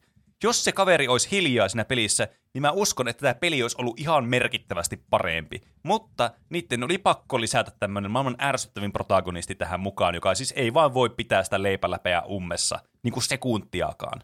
Ja mikä on sen ärsyttävämpää, kun sä koko ajan kuulet semmoista pälätystä ja semmoista Marvel-tyylistä semmoista banteria hahmojen kesken. Haha, sä nyt ammuit ton. Niin ammuin vähän niin kuin sun mutsiasta tai jotain. Tämmöisiä niin kuin ihan paskoja repliikkejä. Niin kuin joku viisivuotias olisi kirjoittanut ne. Niin kyllähän se niin kuin syö sitä tunnelmaa. Kun taas sitten kun se ei puhu se hahmo, niin paljon paremmin pystyy keskittymään siihen ympäröivään maailmaan. Ja sä vaan teet, sä teet ne actionit sillä sun hahmolla. Ja sä oot tavallaan sen hahmon jatke sitten siinä. Tai toisinpäin, tämä hahmo on sun jatke sitten. Hmm. Hyvin aloitettu, onneksi olkoon, mutta asiat, virheet ja totta kai asenteesikin on täysin aivan siis hyväksymätön tämmöiseen tilanteeseen. Siis sä sanoit, että kun ei puhu päähenkilö, niin se on helpommin lähestyttävä kenelle tahansa. Mutta eihän Mm. tuo nyt voi pitää paikkaansa. No selitä. Mietipä ö, semmoista tilannetta, että sulle annetaan joku tehtävä pelissä, mutta se aina tehtävät annetaan pelissä jotenkin sillä että jos sä haluat niinkö ottaa, ei kukaan halua UIta siihen näytölle ikinä sillä että no niin, mene seuraavaksi tänne, tee seuraavaksi tämä asia, te, että siinä lukee sulle ne questit siinä. Niin se on hyvä, mm-hmm. että sun, se sun hahmo pystyy sanomaan jotakin, että hmm, Hei, Link, listen! ei se ole, ei se ole se päähenkilö, joka puhuu. Se on ihan eri tyyppi. No mä Se haluaisin on- vaan ärsyttävää lainia, mitä tämä sun päähenkilökin voisi sanoa. Hei, minun täytyy nyt mennä tuonne oikealle. Mutta mieti, sen ei tarvitse kuulostaa noin idiotilta. Se voi sanoa vaan, että hmm, ehkä tämä henkilö tietää tästä asiasta enemmän. Niin sit sä tiedät niin pelaajana heti. Vaikka et olisi kokenut pelaaja, joka niin tietää, miten nuo questit toimii, niin tämä on mun mielestä paljon lähestyttävämpää kenelle tahansa. Että se peli pystyy auttamaan sua semmoisella niin intuitiivisella tasolla, mikä ei kuitenkaan riko sitä immersiota. Sä mm-hmm. voit silti asettaa itsesi sen päähenkilön asemaan, vaikka se pystyy puhumaan. Mutta se on vaan vähän eri kokemus kuin hiljainen päähenkilö. Vä- Mun Väität mielestä- sä, että se niin kuin vähentää sun, tai siis lisää sun immersiota, että sulla on siinä se siinä tyyppi, sulla on niin kuin, sä meet siellä ja sitten sun hahmo on siinä joku putsle. Minun täytyy varmasti liikuttaa tuota yhtä palkkia. Minun täytyy varmastikin liikuttaa tuota yhtä palkkia. Kaiken, Minun pitäisi varmaan kokeilla liikuttaa tuota palkkia. Kaiken- Siis tähän syö itse asiassa pelikokemustakin ajoittain. Siis tähän voi niinku tehdä niinku ihan triviaaliksi jotkut niinku putslet esimerkiksi, missä sulle vaan suoraan kerrotaan, että hei, tämä ratkaistaan tälleen, kun sun päähenkilö ei voi pitää sitä niinku turpansa ummessa. Ja sitten se vaan sanoo sulle ne vastaukset, sille jaa, no eihän mä sen tehdä, niinku sen tehdä mitään tässä. kaiken voi toteuttaa huonosti, kuten myös väittelymaneerit. Niin kuin huutaa Aha. toisen päälle omat argumenttinsa ennen kuin se on saanut sanoa oikeastaan mitään. No Eli se, se- ei ole minun ongelma, että sä et sanonut mitään tuolla sun pitkällä niin kuin lainalla, että se on enemmän ehkä sinä ongelma kuin minä ongelma. Se on todellakin minä ongelma, kun hetken. mä en ehdi sanoa mitään ennen kuin sä huudat jo mun päälle. Eli sä otit esimerkiksi Forspokenin, joka on siis kieltämättä ei ole saanut hyvää vastaanottoa. Mutta eihän se nyt yksistään sen vika voi olla, että päähenkilö puhuu. Kaikista on olemassa huonoja esimerkkejä. Tuo vittuun ET-peli, ei siinä ET puhu mitään ja se oli tuhota koko peliteollisuuden. Mäkin voisin ottaa sen esimerkiksi, että sen takia, koska ET ei puhu mitään, niin siis se on paljon pahempi häväistys vielä peliteollisuudelle tuo peli. Ja siis jos päähenkilö puhuu, jo, jos päähenkilö ei puhu, niin miten sä voit rakentaa semmoisia järkeviä keskusteluja niinkö siellä pelitarinan varrella? Niinkö, mieti, nyt mä pelasin sen Half-Life vasta läpi, niin ne, ei, Gordon ei oikeastaan keskustele kenenkään kanssa. Kaikki vaan sanoo sille kaikkia asioita, ja sitten vaan istuu hiljaa siinä, tai seisoo hiljaa ja kuuntelee sitä. Se on mm-hmm. oikeastaan, kaikki on niinkö ohjetta, mitä sille, joko ekspositiota tai ohjetta. Mutta jos sulla on päähenkilö, joka osaa puhua, sä, sä voit niinkö keskustella ihmisten kanssa. Siinä voi olla joko sä voit itse pystyä keskustelemaan, valita oikein mitä sä sanot. Sehän se vasta onkin siistiä, että sä pystyt valitsemaan mitä sä sanot. Ja myös, jos on ihan niinkö kirjoitettu tarina, niin sä voit seurata sitä tarinaa, se, semmoisten henkilön tarinaa, joka pystyy oikeasti ilmaisemaan omat mielipiteensä. Joku GTA tai Red Dead Redemption tai mieti mikä tahansa peli, missä on hyvä tarina. Niin minkälainen se olisi, jos se ei sanoisi mitään se päähenkilö? Ist- Istuisi vaan hiljaa, kun sille sanotaan, että no tee tämä tehtävä seuraavaksi. Mene viimeinen. No, mutta siis, siis tota noin, niin sä tuossa esimerkiksi sen, että tavallaan, äh, että ne voi, sä voit keskustella niissä peleissä. Siis eihän äänetön protagonisti tarkoita sitä, että voi interaktoida niiden niin NPCten kanssa keskusteluformaatissa. Koska siis tässä niin tämä pointti tässä on se, että niitä ei ole ääni näytelty niitä hahmoja tälle silent protagonistille. Että se on niin kuin tavallaan se on vähän niin kuin sä oot siinä sijassa. Mutta jos sä voit sä silti keskustella esimerkiksi vaikka Skyrimissa tai missä tahansa Elder Scrolls-pelissä, niin kyllähän sulla on dialogin vaihtoehtoja siinä, mitä sä voit tehdä. Ja kyllähän tämä niin kuin, siis mahdollistaa tämän interaktion, vaikka sun hahmo ei puhu tavallaan sun puolesta sit mitä sattuu. Ei, jos, ei tapahdu, tällä tavalla ei myöskään tapahdu semmoisia tilanteita, että sä oot sille, että okei, he, tapasinpa tässä tämmöisen vanhan mummo kysyi, että miten mä pääsen tonne tien toiselle puolelle? Sitten sulla on vastaukset. Kävele yli, kierrä tuolta oikealta. Ja sit sä valitset, että kierrä tuolta oikealta sanoa, että mä haluan tappaa sut, niin mä otan sun ruumia ja vien tonne oikealle. Ja sit sä pääset tonne toiselle puolelle. Sä oot silleen, mitä helvetti, en mä tuommoista halunnut sanoa. Ja sun päähenkilö vaan päättää sanoa sen, kun sä valitsit ton option tossa. Että sulla ei tule tämmöisiä niinku valheellisia kuvia sit näissä. Ja sitten mitä tulee tuohon, että ei ole hyviä tarinapelejä, missä niinku on, tota noin, niin, missä ei niinku hahmo puhu. Niin onhan. Siis onhan hyviä tarinapelejä, missä hahmo ei puhu. Esimerkiksi Bioshock vaikka esimerkiksi. Siinä se hahmo ei sano sanaakaan, ja se silti pystyy toimii aivan erittäin hyvänä tarinapelinä. Sitten on siis nämä niin kuin, sanattomat protagonistit tuo siis aivan uudelle levelle sitten tämän niin kuin, ekspression tässä pelissä, koska miten hyvin pystyy hahmo tuomaan niin semmoisia asioita ja tuntemuksia ja ideoita ja tämmöisiä sulle pelaajalle, niin kuin sanomatta yhtään mitään, niin tulee sitten niistä eleistä ja sitten sitä tavallaan ympäristön kanssa reagoimisesta. niin nehän on hienoimpia hetkiä vaikka peleissä, missä, niin kuin jos sä otat huomioon vaikka ö, semmoiset pelit, missä on muitakin pelaajia ja näin ei puhu nämä hahmot. Esimerkiksi kuin Journey vaikka. Miten hienosti siinä tulee tavallaan se matka ja se kommunikaatio ja muuten tämmöisellä eleillä, että sinä saa oot siinä ja interaktoit vaan sen ympäristön kanssa. Et sä tarvi sanoja sellaiseen. Se vaan lässähtäisi se tunnelma alaspäin sanoilla. Ja kuinka monta peliä, semmoista legendarista peliä on ollut, jossa on niin kuin silent protagonist. Mario, sitten Zelda-pelit, niin kuin tälleen, niin kuin kaksi niin kuin nämä pelimaailman niin kuin isointa niin kuin, niin kuin kultakimpaletta, niin on tämmöisiä silent protagonisteja. Nyt voi niin Roope sanoa nopeasti vielä, jos sillä on jotain sanottavana, mutta No menee, on vielä hi- nyt hiljaa sitten. Sanon hyvin nopeasti. Ö, Silent protagonist. Jos tässä nyt oli niin tavallaan se koko väittelyn ydin, että toinen näistä pitää valita ja toinen heitetään romukoppaan koko ihm- ihmiskunnan historian ajaksi. Että siis sitä ei saa enää niin käyttää ollenkaan. Mun mielestä pienempi menetys on, että heitetään hiljaiset protagonistit pois, koska tuo, se, että päähenkilö puhuu, mahdollistaa paljon enemmän kuin sen, että se ei puhu. Päähenkilö puhua, voi puhua vaikka vähän, mutta se t- t- erotus, että se pystyy puhumaan, on mun mielestä paljon järkevämpi pitää elossa. Se mahdollisuus on paljon järkevämpi pitää elossa, että se pystyy puhumaan, kuin vaan tuhota se. Ottaa niin se mahdollisuus pois kaikilta tulevilta pelin kehittäjiltä, että se ei pysty enää puhumaan. Se, että se pystyy puhumaan, voi sisältää myös sen, että se ö, puhuu hyvin vähän, mutta sä pystyt kuitenkin vaikuttamaan niihin valintoihin itse siinä ö, niin puheen varrella. Plus, että sä voit tehdä ö, Unchartedin kaltaisia uskomattomia toimintatarinoita, joissa sitten on tärkeässä osassa se, ne kohtaukset, missä se heittää sitä bänteriä, joka voi selvästi olla myös hyvää bänteriä, eikä aina ärsyttävää bänteriä. No niin, nyt loppuu ja aika. Öö, eli Vene aika hyviä argumentteja kyllä heitti siellä, että liikaa puhuva pelihahmo saattaa pilata sen justiinsa, että hiljainen hahmo sopii kaikille, se turha dialogi on ärsyttävää.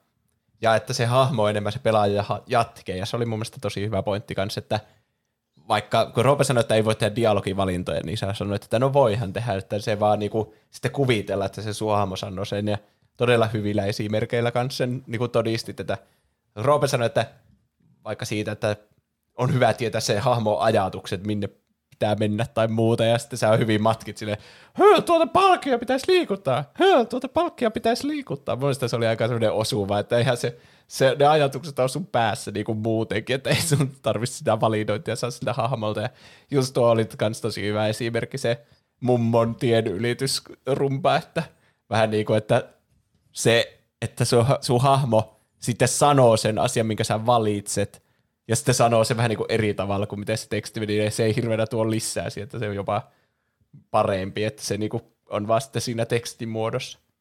Mun mielestä Pene vastasi aika moniin noihin. Just että just ja, sä sanoit Unchartedista, mutta Pene sanoi Bioshockista, ja kumpi nyt muistetaan hyvänä tarinana, niin molemmissa on hyviä tarinaesimerkkejä. Niin. Mun mielestä Pene vähän niin kuin vastasi kaikkiin sun argumentteihin jollakin tavalla. Mä annan pisteen Peneelle. Yes. Joo, mä- Kiitos, kiitos. Kyllä musta tuntuu, että heti kun mä kuulin kummalla kanalla mä oon, että tämä on menetetty peli. Sä, sä vaan tiesit, että sitä vastassa on nyt Roope ja Pene, niin se oli, ah, tämä on menetetty peli. niin. Kyllä mäkin tykkään, että se on päähenkilö on hiljaa eikä koko ajan huutele noita vastauksia kaikkea.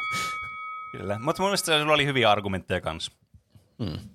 Mä yritin lopussa vielä Hail Marynä niin alkaa metailemaan tällä argumentilla, että jos pitää tuhota kokonaan toinen vaihtoehto, se on pienempi menetys tuhota sitä toinen. Mutta se, Joo, se oli se ei vaikuttanut. Juuson päätösprosessiin. Ö, hetkinen, onko mun vuoro nyt seuraavaksi antaa? On, on. kyllä. Okei, täältä tulee seuraavaksi argumentiksi. Maailmaan maapallolle on päätetty valita yksi universaali yksinhallitsija, joka oikeastaan pystyy tekemään päätökset. Hänellä on veto-oikeus kaikkeen ja hän pystyy niin hallitsemaan diktaattorin elkein maapalloa. Ja Hmm. toinen teistä on ehdottomasti sitä mieltä, että tämän hallitsijan tulisi olla Lordi Voldemort. Ja toisen te- toinen teistä on taas sitä mieltä, että tämä hallitsija on ehdottomasti Emperor Palpatine. Ja miten nämä puolet määräytyy vähän niin kuin oikea, oikeassakin virallisissa väittelyissä, niin se kanta määräytyy sillä, että kumpi alkaa puhumaan ensimmäiseksi vai jommankumman puolesta. Mä valitsen Oho. Palpatinen. Okei. Okay. Palpatine on kuitenkin kouluttautunut senaattori, se on ollut koko elämänsä. Voihan me ajatella, että se on niinku saattanut nousta välillä sen valta päähän ja se kaikki voima, mitä siinä tulee sen niinku keisarina ja olemisen mukana. Että joo, mä nyt sanoisin, niin sä et voi käyttää sitä va- argumenttina mua vastaan. Mutta tiedetään kuitenkin, että se pystyy pyörittämään tämmöistä niinku kokonaista galaksin kokoista tasavaltaa, jossa suurimmalla osalla on kuitenkin asiat erittäin hyvin se kaikki toimii siellä. Aika pieni osa loppujen lopuksi Star Wars-universumia niin vastustaa tätä niin keisarin hallintaa. Ne nyt, niin, no jedit tapettiin, mutta ne oli vähän sellaisia rogueja kuitenkin. Ei ne ole, kannattaako Semmoinen olla, kevyt massamurha vaan sieltä. ei se ollut massamurha edes, verrattuna mitä kaikkea Voldemort haaveilee tekevänsä, jos se pääsee valtaan. Että mun mielestä se oli vähän niin kuin tasoitetaan tätä universumia, että ei ole semmoisia niin kuin tommosia, jotka voi hallita toisten mieltä, jotka voi leikellä vaan raajoja. Niin kuin nähtiin Anakin, oli aikamoinen niin kuin villikortti, kun se tappoi hirveän joko lapsia, että ehkä kenellekään ei kannata antaa niin kuin tommosia voimia käyttöön. Mm-hmm. Mun mielestä Palpatine piti hyvää järjestystä yllä.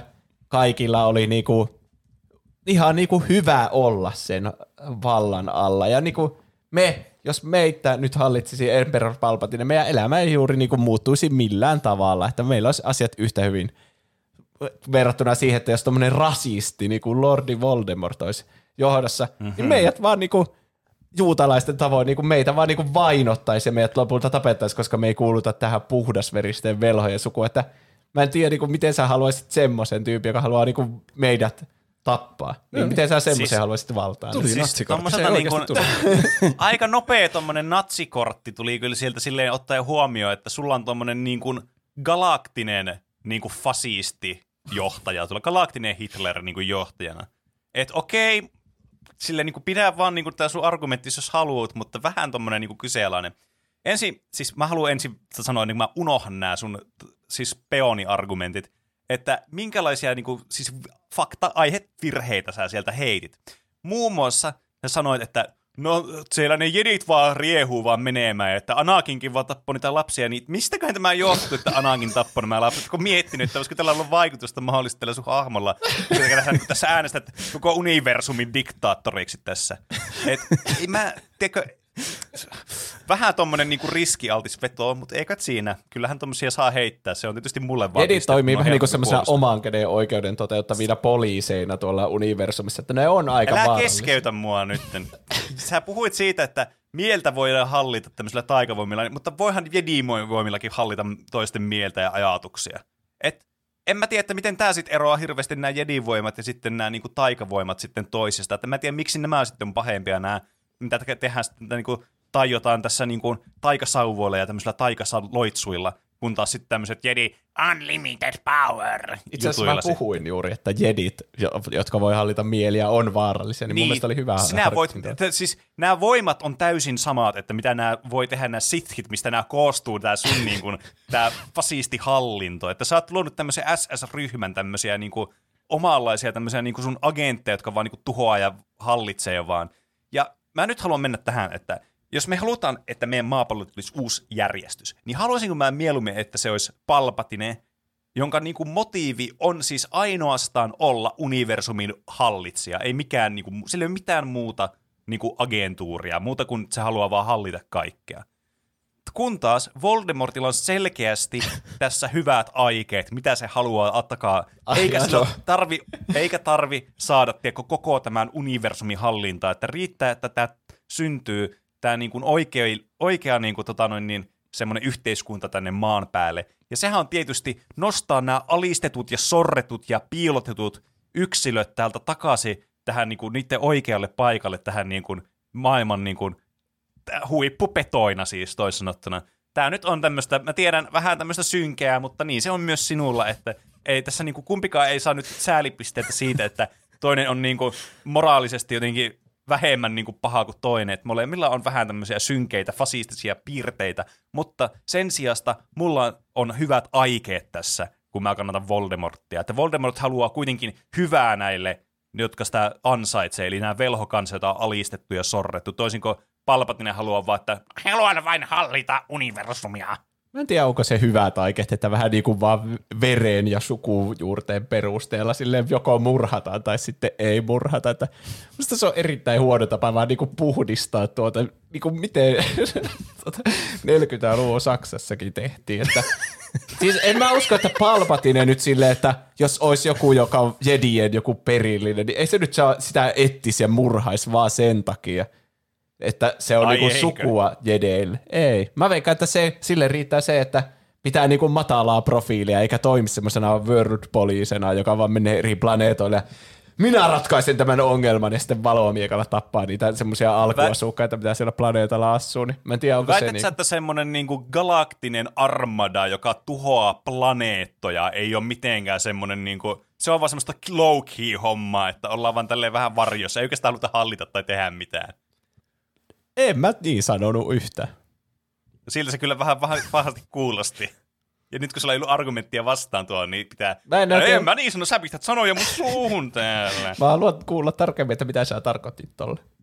Siis mä tarkoitan sitä, että sä nyt yrität esittää tässä, että no eihän se, se Emperor Palpatinehan haluaa vain ainoastaan niin kuin vaan tämmöisen iloisen imperiumin, mitä se voi hallita. Tälle. Että eihän sillä nyt, se ei halua niin kuin mitään harmia kenellekään tuolle. Meanwhile, nämä vaan siis willy nili voi vaan tuhota planeettoja vaan silleen, että hei, et, hei, miten jos, ah, tuolla on tommonen, tommonen pari innoittavaa tyyppiä, tuolla, no joo, räjäytetään vaan tuo planeetta tälle esimerkiksi ja tehdään tämmöinen massa-extinktio tänne vaan, ihan vaan koska Forte Lulz. Että Ei se ollut Forte Lulz, se oli, eihän nyt kannata kenenkään Niin. antaa nostaa kapinaa siellä ja valmistella. Ne oli ne kuoleman tähän piirustukset, mistä oli kyse, Siis- että miss, minne lähetit ne, niin kyllä siinä nyt pientä kiristystä pitää käyttää, että niinku Joo, kyllä, järjestyksen sille, että tänne ja kaikki voi... räjäytetään planeetta ja kaikki sen eliöt. Meanwhile, oot sille, voi eihän nyt tollaista, että nyt velhot tappaa nuo niinku, siis jästit, niin ah, karmeaa, siis kuinka hirveää tämmönen niinku, siis niinku suorastaan tämmönen niinku puhdistus, että puhdistetaan tämä ihmisrotu tuosta roskasta, huhhuh. Mutta sitten se sä oot kuulosta ihan aika fine, vähän voi kiri, pikkusen voi kiristää, että räjäytetään planeetasta, että se on nyt ihan fine. Niinkö? No ainakaan se että jos... tällainen, mistä, mistä, miten me voidaan tietää, että se Emperor Palpatine on vaan yhtäkkiä silleen, että hei, maa, tuolla on tämmöinen tyyppi, josta mä en tykkää. Painetaan tuota tuhoa planeettanappia tuosta. No mutta ainakaan se ei kohdista sitä johonkin yhteen etniseen ryhmään, että mäpä tapan nuotosta. Mutta sitten kun tämä on saavutettu tämä suunnitelma, se vaatii kovia otteita, niin tasapaino on saavutettu ja tämä suunnitelma on saatu niin kuin, täytäntöön. Ja ei tarvi niin kuin, tehdä tuommoista galaktista niin kuin, koko niin kuin, niin kuin, sä puhut yhdestä tämmöistä rodusta. No miten sitten, kun sä räjäytät tämmöisen planeetan, niin sä puhut, tuhoat kirjaimellisesti erilaisia rotuja niin kuin aivan miljoonittain vain.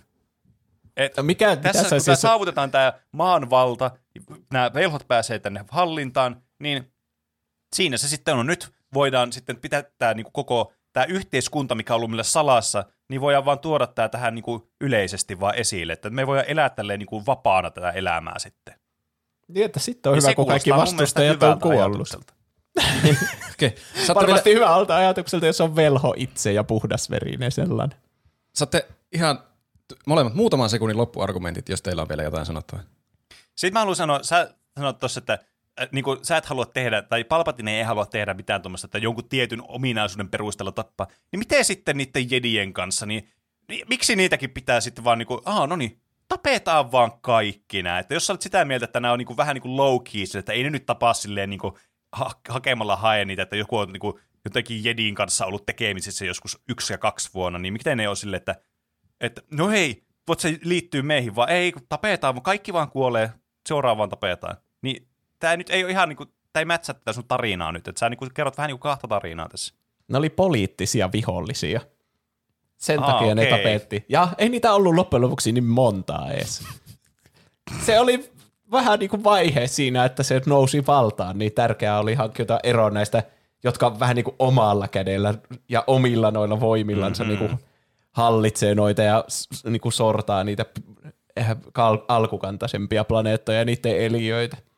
saatiin järjestys aikaa galaksissa ja se, että tuhoaa yhden planeetan jollakin kuoleman tähellä, niin se oli vaan niinku, sillä yritettiin saada tämä kapina hallintaan. Mutta sitten kun tämä Palpatine hallitsee koko universumia, kukaan ei yritä nostaa kapina, niin ei ole tarvetta enää sitten käyttää voimaa tuota, siihen alistamiseen. Ja sithit, niin, että ne on mukaan samanlaisia kuin jedit, että nekin niiden voimiensa kanssa vaan niinku murhaa kaikkea. Ei, kun sithejä on vaan kaksi, että on se Palpatine ja sitten silloin yksi, jota se kouluttaa seuraavaksi Palpatineksi. Ja kun Palpatine lopulta kuolee, niin sitten tulee sitten seuraava siihen tilalle, että mun mielestä tämä pysyy aika hyvin niin kuin tämmöiseen yhden, niin kuin, yhden tämmöisen pienen yksikön hallussa tämä valta tälle niin kuin diktatuurisesti. Ei tule semmoista ihan sekasortoa, niin kuin jos jedeitä olisi. Okei, okay. mä teen päätökseni nyt. Niin hauskaa, kun tämä olikin saada teidät puolustelemaan Order 66 ja velhomaailman etnisiä puhdistuksia, niin tämä on siis hyvin vaikea taas kyllä pisteyttää tämä kierros.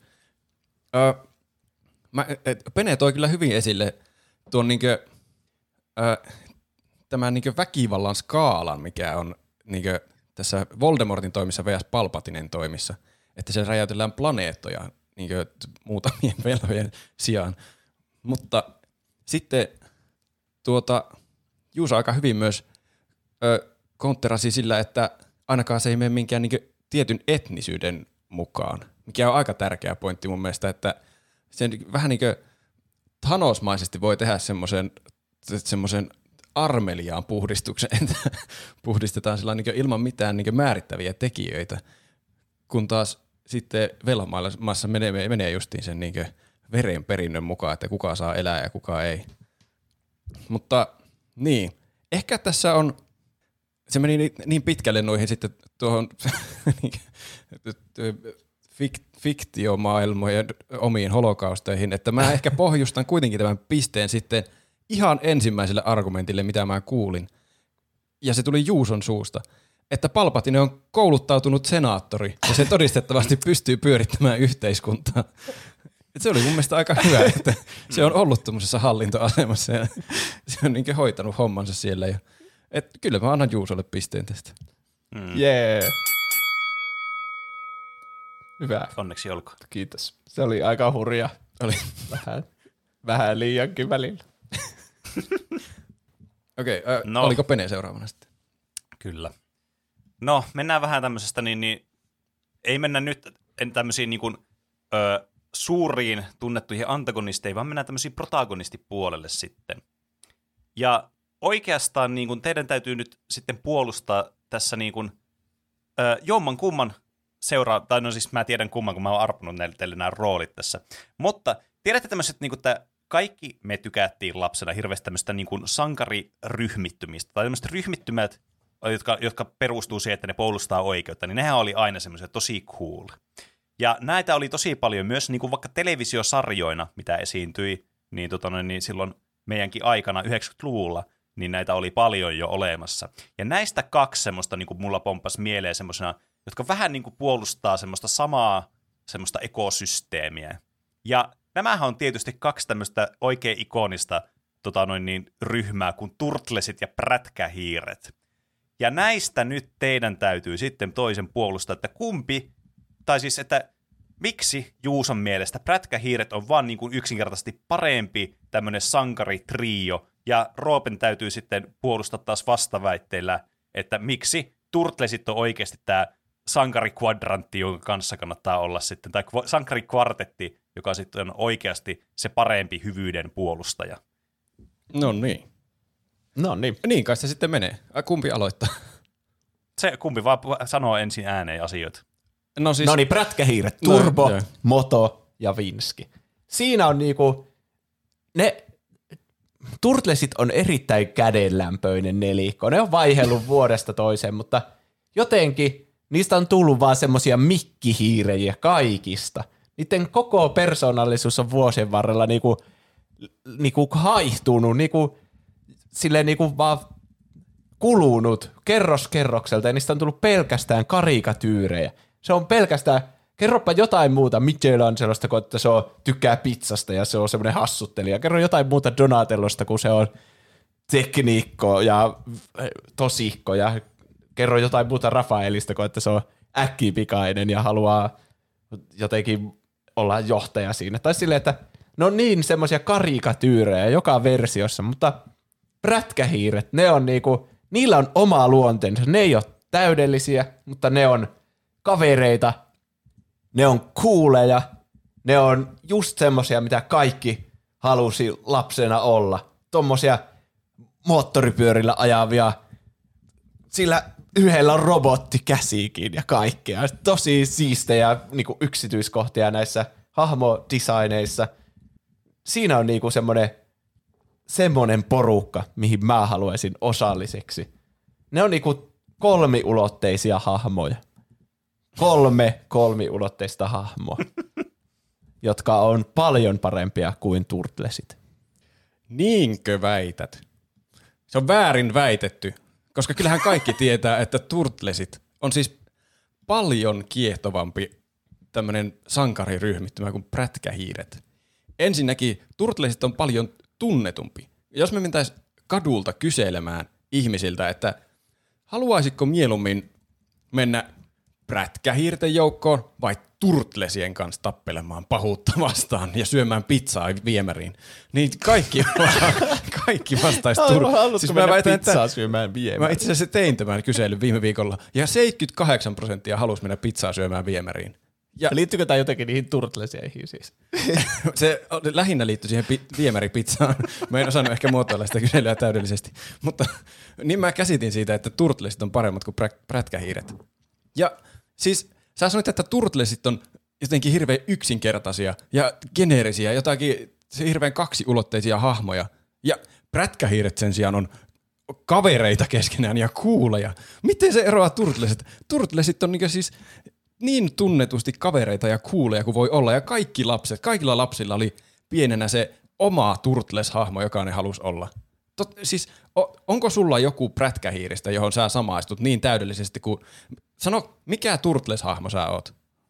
Niin. Ihan rehellisesti. Siis niin, että helposti voi sanoa, että kuka Turtles-hahmo on, koska ne on niin kaksiulotteisia hahmoja. Ne on niinku semmoisia blank slateja, johon kaikki voi samaista. Ne on niinku silent protagonisteja, mutta tuommoisessa piirrossarjassa. Eikö se ole täydellistä? Ne on suunniteltu semmoisiksi, että kaikki voi samaistua niihin. Eikö se ole täydellisestä tämmöisessä lastensarjassa, missä justiin haetaan tämmöistä kevyyttä viihdettä. Ja sitten lapset voi niinku samaistua johonkin hahmoon, että ah, tuo on tosi hauska, tuo hauska hahmo. Mä haluan olla tuo hauska hahmo.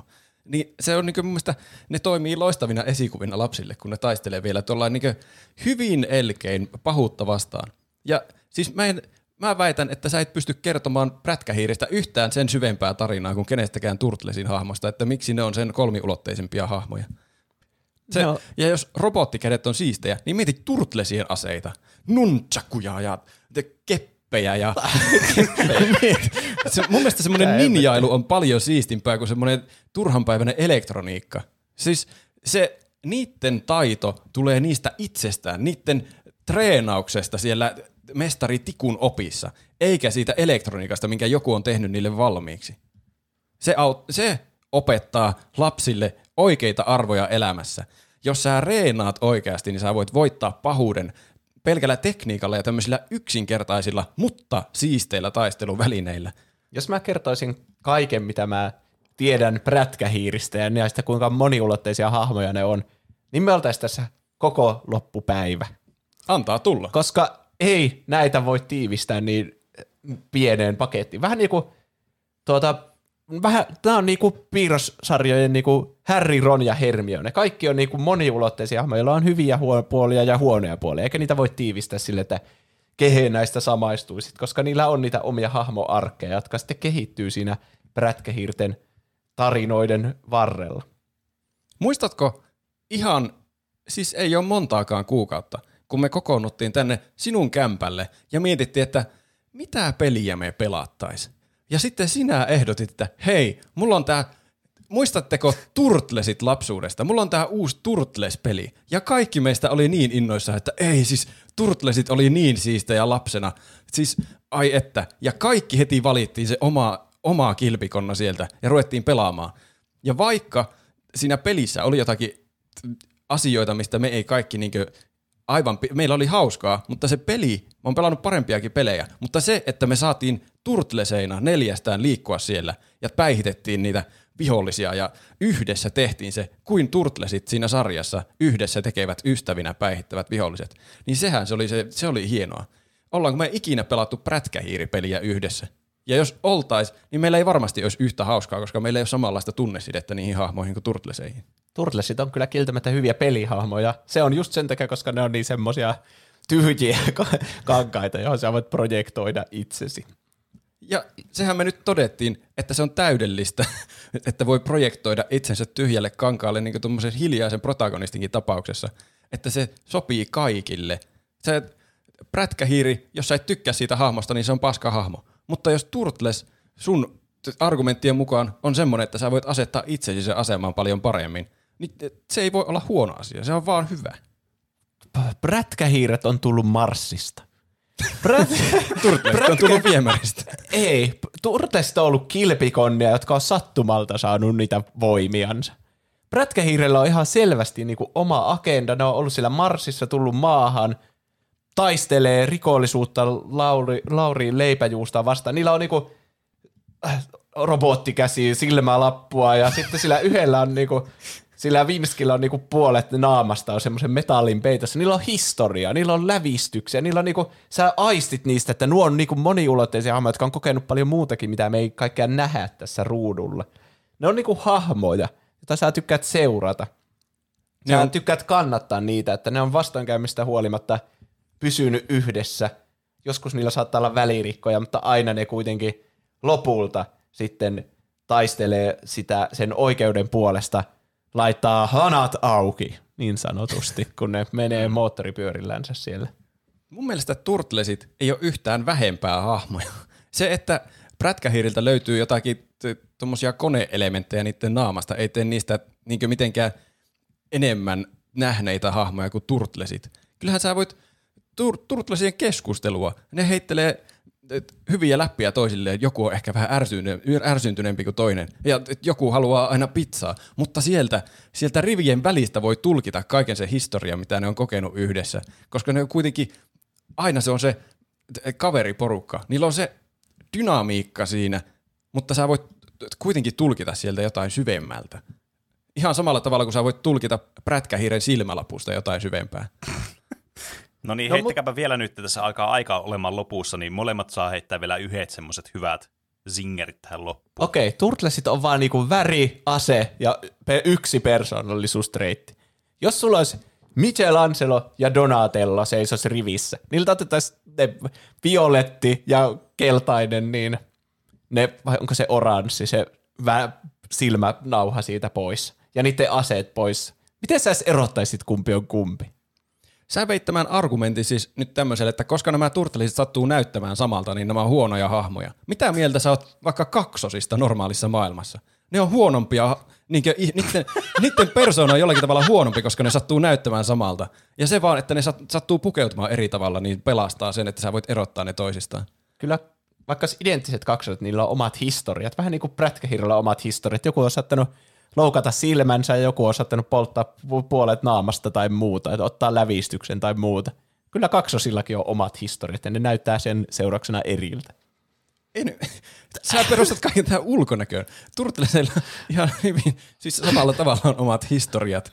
Ne voi olla myös niinkö, muuta kuin tämmöistä fyysistä muutosta, mikä, mitä sieltä historiasta on niinkö, johtunut tähän päivään. Ne voi vaikka vaikuttaa niiden ihmissuhteisiin.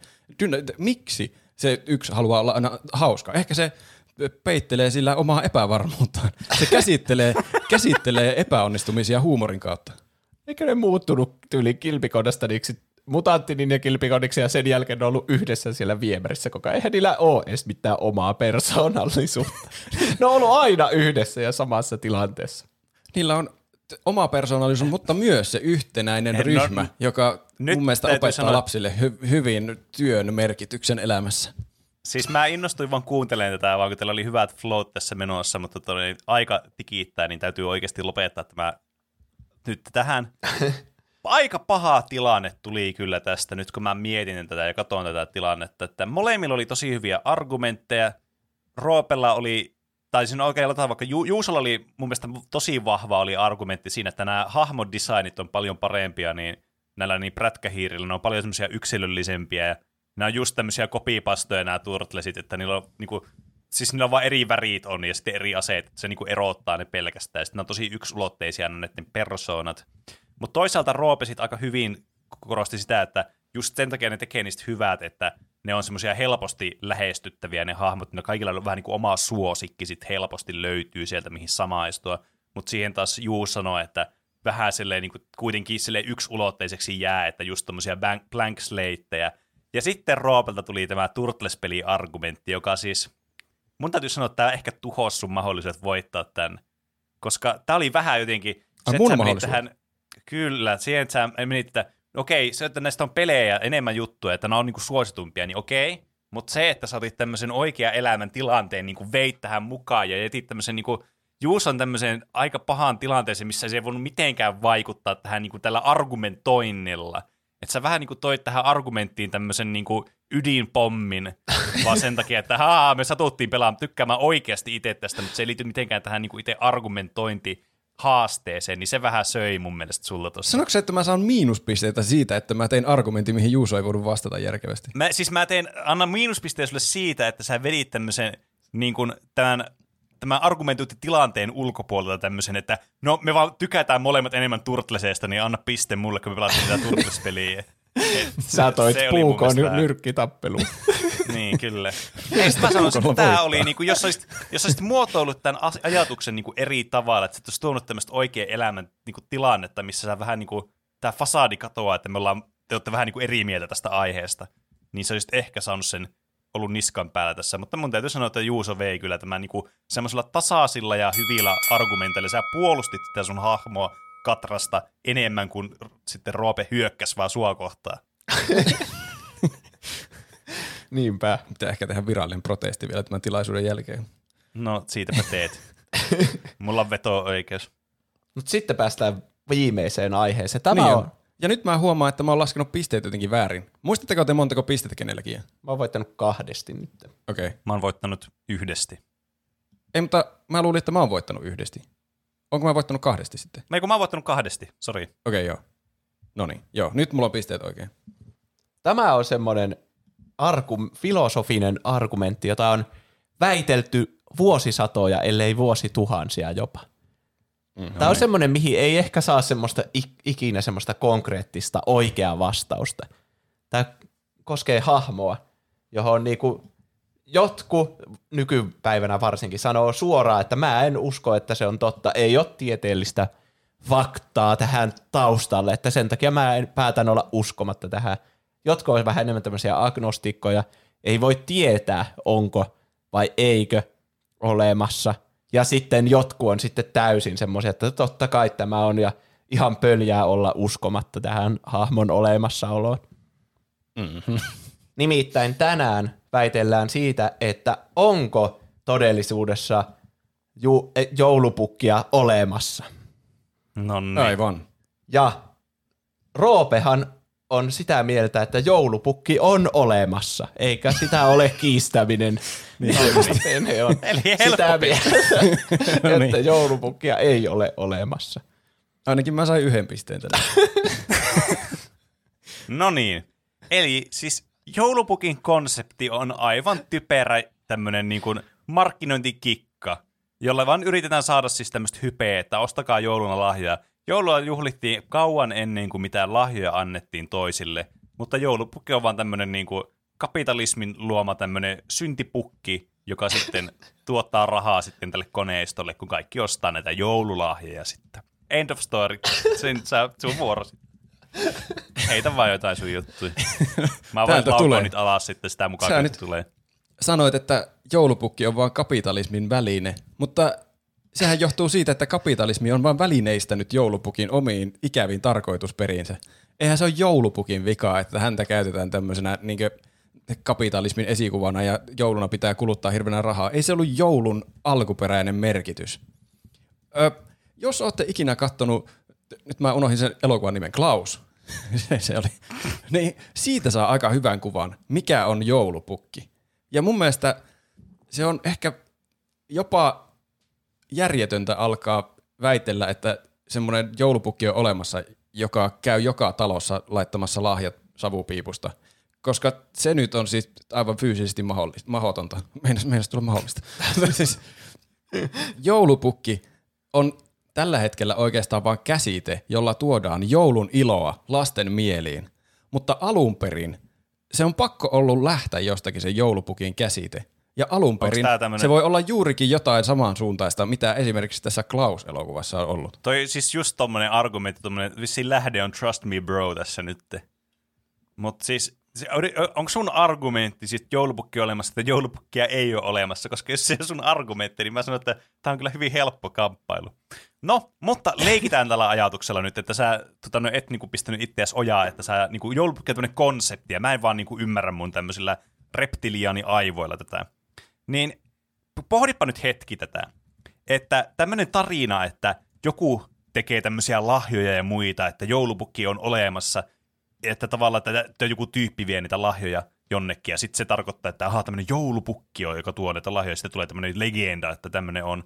Niin tähän ei niin kuin, siis tämä valitettavasti suoraan sanottuna ei niin kuin oikeasti sovi tähän niin kuin sun, ensinnäkään tähän meidän aikajanaan, ja sitten toiseksi myöskään tähän, että tämä niin kuin ylipäätänsä sun pitäisi argumentoida nyt sen puolesta, että joulupukki on olemassa, niin tämä on vähän sille hazardia, että sä sanot, että sitä ei ole olemassa, tämmöinen konsepti, koska toi on ihan, siis Siis on typerää, koska sun piti argumentoida sen puolesta, että, joul- että joulupukki on olemassa. Mä Sitten sanot, että ei, se ei ole olemassa. Mä argumentoin, että joulupukki on olemassa, mutta se ei ole, joulupukki ei ole se hömppäjoulupukki, mihin kaikki uskoo, minkä tämä justiin tämä kapitalismi on yrittänyt luoda meidän mieliimme. Tämä siis kaikki Coca-Colat ja muut suuryritykset on, yrit, yrittää vain tuhota joulupukki, vääristää sen joulupukin kuvaa joksikin, mitä se ei ole. Joulupukki oli alun perin hyvyyden ja anteliaisuuden, ystävyyden, perheen arvoja, semmoinen edistävä kuva.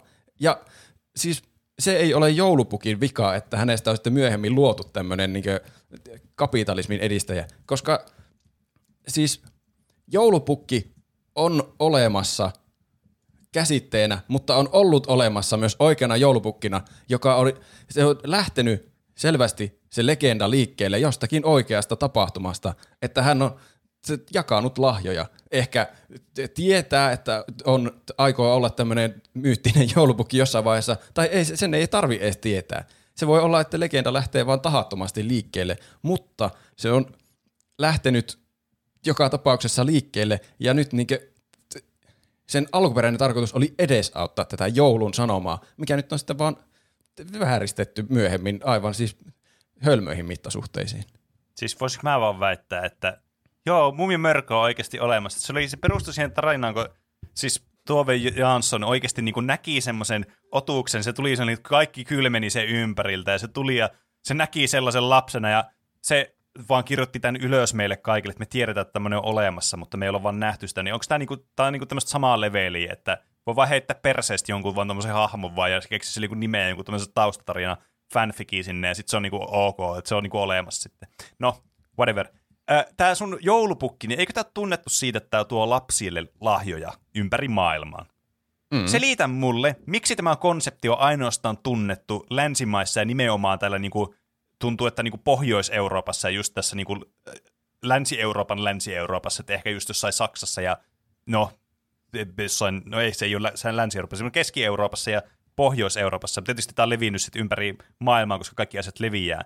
Mutta miksei tätä ollut sitten aikaisemmin olemassa missään muualla, jos tämmöinen on, niin kuin on, konsepti joulupukista oli olemassa? Sanoppa se, että miten tämä matchaa tämä sun Lore nyt tähän sitten tähän hahmoon, joka väittää, että se tu, niin kuin tulkitsee kuka on kiltti ja kuka on tuhma ja tuo lapsille joululahjoja. Niin mihin tämä niin kuin perustuu? Sä vastasit juuri omaan kysymykseen. Se legenda on levinnyt. Jostakinhan se on lähdettävä liikkeelle. Että se on vaikka ollut, joulupukki on ollut esimerkiksi korvatunturilla, jakanut siellä Ei, lapsille. ei, mutta sä nyt sä missaat tämän pointin tässä. Tämä pointti on siinä, että tämä Loren niin kuin määritelmien mukaan joulupukki tuo lahjoja ympäri maailman. Niin ei se nyt voi vaan sille, että nyt se alkaa tuomaan niitä lahjoja ympäri maailmaa, kun nämä lentolippujen hinnat on halventunut tai jotain. Et sen pitää niinku ihan alusta asti tehdä niitä asioita, mitä siinä sanotaan siinä Loreessa, tai sitten ei, koska Joo. sitä ei ole olemassa. Joulupukkihan tuo lahjoja ympäri maailman nykyisessä olomuodossaan, joka on käsite eikä yksittäinen ihminen. E, No alkuperäinen selitä, joulupukki... selitä mulle, mistä tämä on lähtöisin, tämä Lore Titbitti, tätä, niin mistä, wikistä kun nämä luet näitä juttuja, että tämä joulupukki tuo ympäri maailmaa on tuonut lahjoja lapsille. Mi, se, se, kerropa nyt joku source, joka on muu kuin, että trust me bro. No siis mi- millä perusteella sä voit väittää mitä tahansa maailmasta? Ei, ei asioille välttämättä ole tuommoisia niinkö, tuommoisille, tämä on vähän niinkö uskon asia joulupukkikin. Että siis sä, kumpi on kivempi maailma elää? Se, että on joulupukki vai ei ole joulupukkia. Ja mikä on helpoin tapa uskoa joulupukkiin niinkö, t- vielä t- vähän niinkö säilyttämällä totuuden t- järjen päässä, on, että joulupukki on ollut olemassa. Joku on aloittanut sen joulupukin legenda ja se on myöhemmin levinnyt maailmaan. Ja tällä hetkellä joulupukki on oikeastaan vaan tapahtumasarja maailmassa, että lapsille jaetaan lahjoja joka puolella maailmaa, joka käytännössä tarkoittaa sitä, että joulupukki jakaa lapsille lahjoja ympäri maailman. Hmm. Olisi se kiva toki, että joul- joulupukki olisi olemassa. Vähän sama kuin, että olisi kiva, jos me voitaisiin matkustaa niin kuin galaksia ja planeettojen välillä tuosta noin vaan, mutta ei se se on tämmöistä niin kuin fiktiota, ei se ole todellisuutta. Me eletään tässä todellisessa maailmassa, ja sä niin kuin, nyt yrität vaan niin kuin, te, luoda tämmöistä isompaa ajatusta, tämmöistä iso, isompaa tämmöistä filosofista konseptia joulupukista, joka on vaan tämmöinen markkinointistrategia, mikä on luotu länsimaissa, että voi myyä asioita niin kuin jouluaattona, joka on juuri tämmöinen, tiedättekö, siis juhla, joka on tälleen länsimaalaisille tiedossa oleva juuri siitä syystä, että tämä kristinusko tämän niin kuin juhlan alun perin niin kuin toi ilmoille tänne länsimaihin, ja sen takia sitä ei muualla ole ollut tämmöistä joulupukin käsitettä, koska tämä on vaan siis ihan täysin vaan keksitty sille joku markkinointitiimi, joo no niin, äh, pitäisi myyä enemmän juttuja, mitä me keksitään? Hei, Jeesus syntyi siinä kirjassa sanottiin, ja tämä uskoo tosi moni, siis tämä on, tää on niinku, trust me. Niin tähän, niinku, tähän kun laitetaan joku, että ostetaan juttuja ja annetaan toisille, pistää sinne joku tämmönen, tämmönen ambiguosi, joku hahmo, joka niitä kuljettaa. Joo, hei, hyvä, tuo, tuo pistää markkinointisuunnitelma nyt. Niin tää on vaan niinku tämmönen lore tällä sun taustalla. Sä vaan keksit sille tommosen niinku lapsiversion vaan, että siinä on tommonen taustalla tommonen, siellä oli jossain asuisen metsässä semmonen vanha ukko, joka vei lahjoja, mutta siis todellisuus on kuitenkin tää, että se on vaan niinku, täysin vaan tämmönen markkinointi hulabaloo vaan. Sä- Roopen sä viimeinen halusit- argumentti nyt. Sä halusit, että mä kerron tarkat lähteet sulle tuosta mun tarinasta, ja sä itse sitten keksit päästä tuommoisen kokonaisen palaverin, missä kehitellään joulupukki niin siellä kapitalismitoimistossa. Niin mihin, missä sun lähteet on sille? Mi- miten, eikö se ole paljon loogisempaa? Joulupukistahan on vaikka minkälaisia semmoisia vanhoja tarinoita ja kuvia, silloin kun se ei ollut vielä Coca-Cola-pukki. Semmoinen oikea Lapin pukki, mikä toi oikeasti lahjoja. Oli semmoinen hyvä pukki vielä, kunnes sitten Coca-Cola varasti oikeudet joulupukkiin ja rupesi, teki siitä punaisen ja sanoi ihmisille, että ostakaa jouluna mahdollisimman paljon kalliita asioita. No niin. Mä tykkäsin tosi paljon Pene alussa heti, kun se sanoi, että, että tuo joulupukki on kapitalismin luoma syntipukki. Mielestäni se oli erittäin hyvä lause. Ja sitten tuo, että Pene sanoi, Rope sanoi siitä, että vähän niin kuin, että, että se perustuu johonkin oikeaan tapahtumaan, josta sitten on lähtenyt tuo lev- leviämään tuo legenda, ja Pene vastasi siihen, että eihän sitten tee siitä totta, että se on jonkun yhden kokemus, joka on kirjoitettu ylös, ja se on sitten levinnyt siitä. Ja sitten justiin nuo argumentit, että miksei se sitten ole koko maailmassa jakamassa lahjoja, niin kuin, että jos se on totta, niin se on totta, ja jos se ei ole totta, niin se ei ole totta. Ja tosiaan tuo juuri, että sen markkinointitiimi on vaan tuottanut joulupukin tuohon kristiuskon päälle, mikä on niinku, Penehän sanoi alusta, että joulua, tai sitä niinku joulujuhlaa on vietetty paljon kauemmin kuin mitä joulupukki on ollut olemassa. Mutta mun mielestä Roope todella hyvin niinku toi tätä uskoa takaisin tähän joulupukkiin. Just tota, että, niinku, että on kapitalismilla ollut iso osa tässä, että luotu se punainen lahjoja tuova joulupukki, Coca-Cola-pukki. Mutta että niinku, kapitalismi vaan käyttää joulupukkeja, joka on se, josta on kuvia, että on Lapin pukki ja sitten se on tuonut niitä lahjoja. Ja jostakin se on syntynyt se konsepti, että eihän, mä en usko, että se on, tai siis ei tässä nyt mun uskomuksilla ole väliä.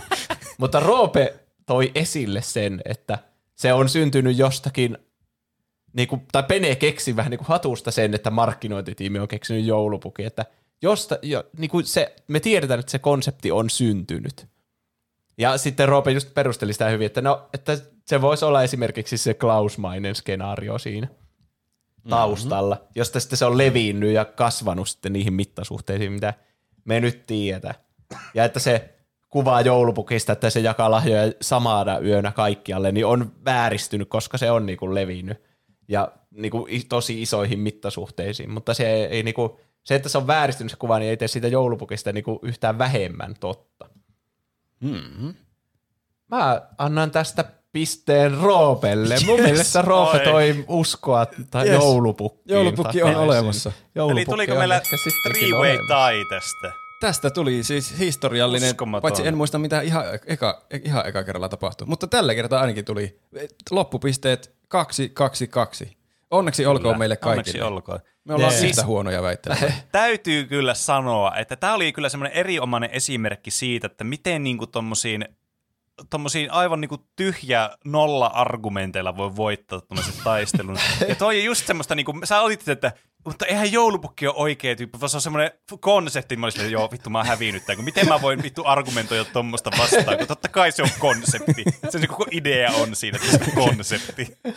Joo, Niin, mä, se oli hyvä idea. mä, Se oli mä kyllä, vähän siis se oli kyllä sellainen. alussa jo siihen tulokseen, että mä ikinä voi väitellä, että se oikea joulupukki olisi olemassa, joka kiertää kaikki talot läpi. Siis mulla meni, mä menin vaan vittu ihan häiriöön siitä. Tämä oli niin kuin, siis just semmoinen, yrität argumentoida jonkun tyypin kanssa, joka uskoo vaan kovasti jonkin juttuun, joka on totta, niin et sä et voi vaan voittaa sitä taistelua.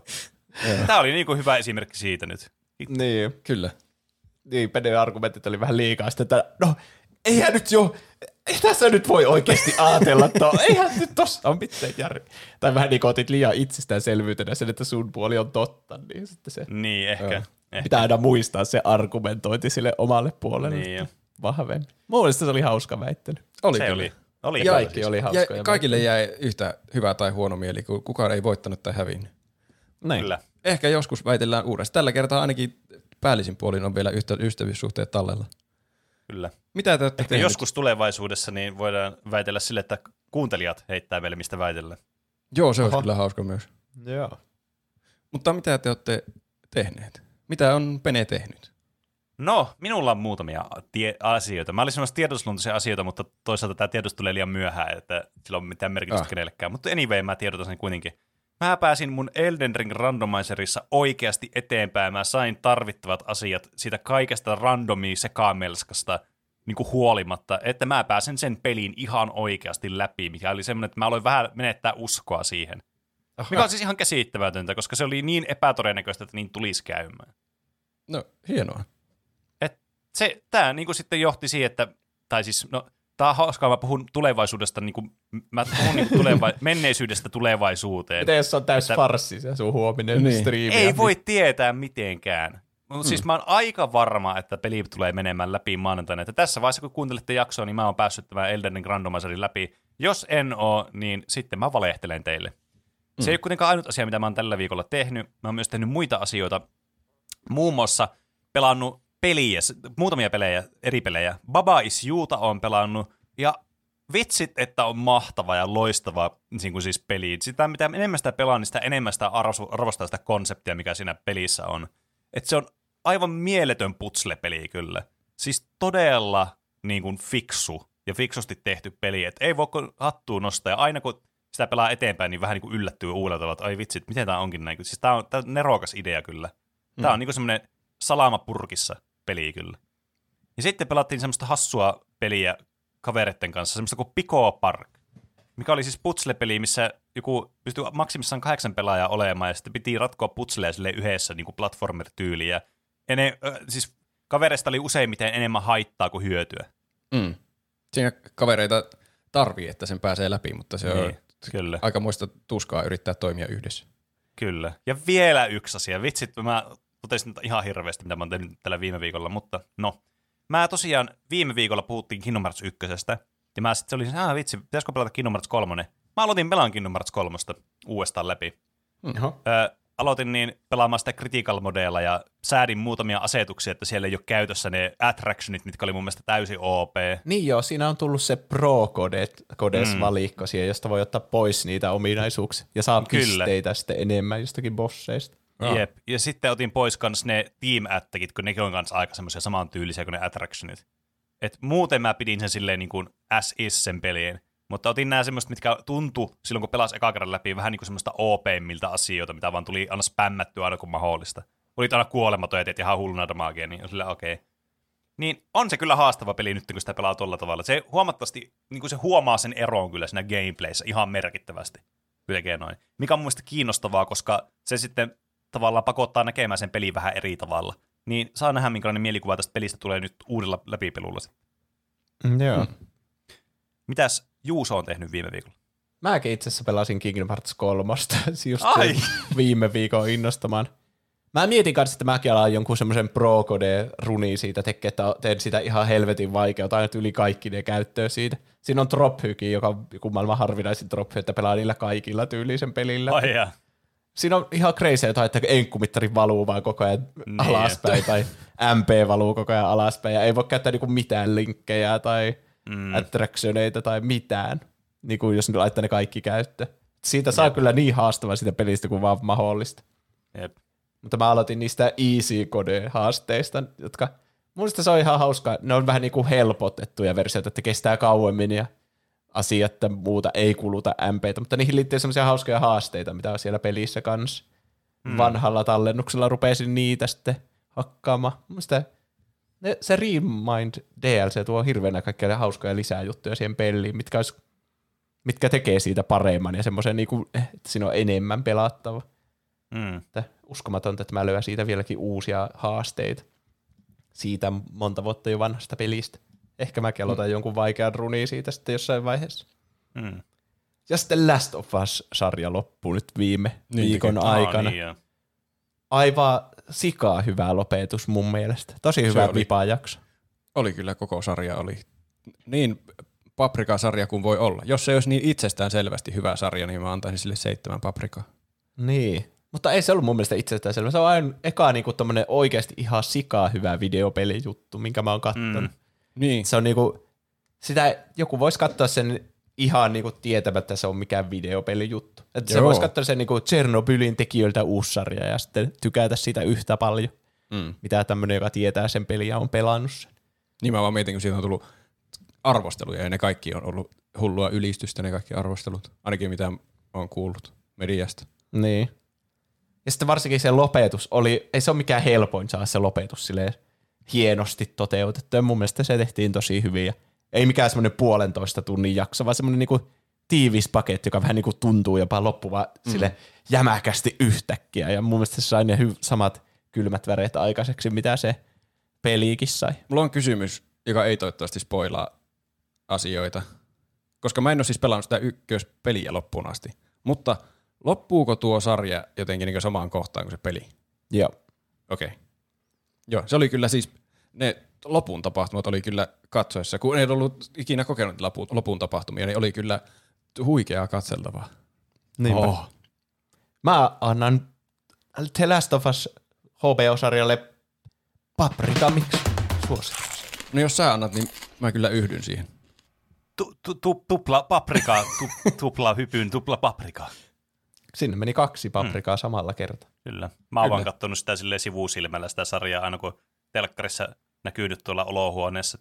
Sille vähän niin kuin käryillä saada. Mä en tiedä mikä siinä jotenkin, siis ehkä mulla jotenkin se Last of Us niin kuin jotenkin, se, silloin kun sitä pelasi läpi, silloin milloin se nyt tuliikaan, mä en enää muista. Niin, niin, 2013. Joo, niin silloin aikaan se tuntuu niinku ihan, ihan niin kuin tajunnan räjäyttävältä. Mutta sille nykyään, kun mä mietin sitä, niin se ei oikeastaan herätä mussa semmoisia tunteita kuin mitä se aikaisemmin herätti. Niin se ei ole, niinku, se ei ole sen takia mulla niinku lähtenyt sitten se kiinnostus hirveästi siinä, vaikka mä oon kattonut sitä sarjaa. Siis voin mä sanoa, että se on hyvä sarja se, sen perusteella, mitä mä oon sen nähnyt. Mutta mä en jotenkin niin kuin, mä en tiedä mikä siinä jotenkin ei niin kuin napannut mua sit sillä tavalla kuin ehkä suurinta osaa. Hmm. Mä kyllä, Ehkä mä oon vaan kokenut sen mielestäni jo tarpeeksi, että ehkä mä en niin kuin nähnyt sitä enää niin kuin uudelleen kokemisen arvoiseksi sitten jotain, en mä tiedä. ehkä mulla oli se etu, että Mä olin pelannut sitä peliä vaan johonkin asti. Ja ne tulee vielä yllätyksenä kaikki käänteet sieltä lopusta. Mutta se oli kyllä ihan, vaikka olisinkin pelannut pelin, niin mä luulen, että tuo olisi mennyt niin aivan top-listalle omissa sarjoissa katsottuna. Ihan sinne Chernobyl-tasolle oli kyllä, ehkä jopa Breaking Bad, Better Call Saul-tasolle sinne. Mm. Se, sit, sitten menee jo vaikeaksi miettiä, mikä niistä olisi paras. Mutta siis se on jo paljon, että on ihan verrattavissa niistä niin omien suosikkisarjojen laadussa. Uhuh. On. Mitä muuta sä oot tehnyt? Mäkin pelasin sitä Pikoparkkia. Se oli ihan hauska peli. Tosin t- on, se- on varmaan ideakin siinä, että se on turhauttavaa, että kun joku yksi kusee hommat joko tarkoituksella tai tahattomasti, niin sitten kaikki ärsyntyy ja huutaa sille. Mutta oli se, se oli mun mielestä ihan hauska peli niin kuin, sillä niin yleisesti ottaen. Oikein mukavaa yhdessä tekemistä, semmoista kevyttä pientä naputtelua. Ja sitten on katsonut, tänään itse asiassa katsoin juuri uusimman jakson Mandalorianista. Sitä on ollut ihan kiva Aa. katsoa sitä uusinta kautta nyt myös. Se, ei ole, se on vähän ehkä kärsinyt tuosta, että mä oon samaan aikaan katsonut tuota Last of Usia. se on että vähän niin kuin, Mandalorian on ollut siinä rinnalla semmoinen niin kuin helposti katsottava sarja. Ja tuo Last of Us on ollut sitten se semmoinen, mm, no niin, nyt, nyt aloitetaan tämä niin pääshow. Niin. Mutta on sekin ollut ihan mukava se Mandalorian. Ei ole ihan ehkä, ehkä iskenyt yhtä hyvin kuin ne ekat kaksi kautta vielä ainakaan. Mutta vielä on, voi suunta nousta vielä ylöspäin kovastikin. Ja vielä kun pohdin enemmän, että mitä siinä on tapahtunut. Aivot on niin Last of Us-maailmoissa ollut. Se ärsyttää noissa Disney-sarjoissa, että ne on aina ihan helvetin pimeitä. Siinä, Ai. siinä ei meinaa siis, niitä on päivässä aikaan ihan mahdotonta nähdä. siis ne tuossakin seikkailee jossakin semmoisessa luolastossa, niin se siis ei mitään kärryä, mitä siinä tapahtuu siinä ruudulla. Pitää äänistä yrittää päätellä, mitä siinä tapahtuu. Se Aha. siinä tökkii ehkä eniten. Kummallista. Mm. Ja Pedro Pascal molemmissa tähdittää. Joo, mulla on ollut kunnon Pedro Pascal putki nyt. Kyllä. Mutta onko sitten aika kaikkien lempisegmentille? Miten meni noin niinku omasta mielestä? Meillähän voi lähettää kysymyksiä, kommentteja, aiheehdotuksia, meemejä, vaikka faktaan korjauksia. Meidät tavoittaa Instagramista ja Twitteristä nimellä Tupla hyppy. sekä sähköpostiosoitteesta, joka on Podcast at tuplahyppy.fi. PNP Gamer laittoi Discordissa.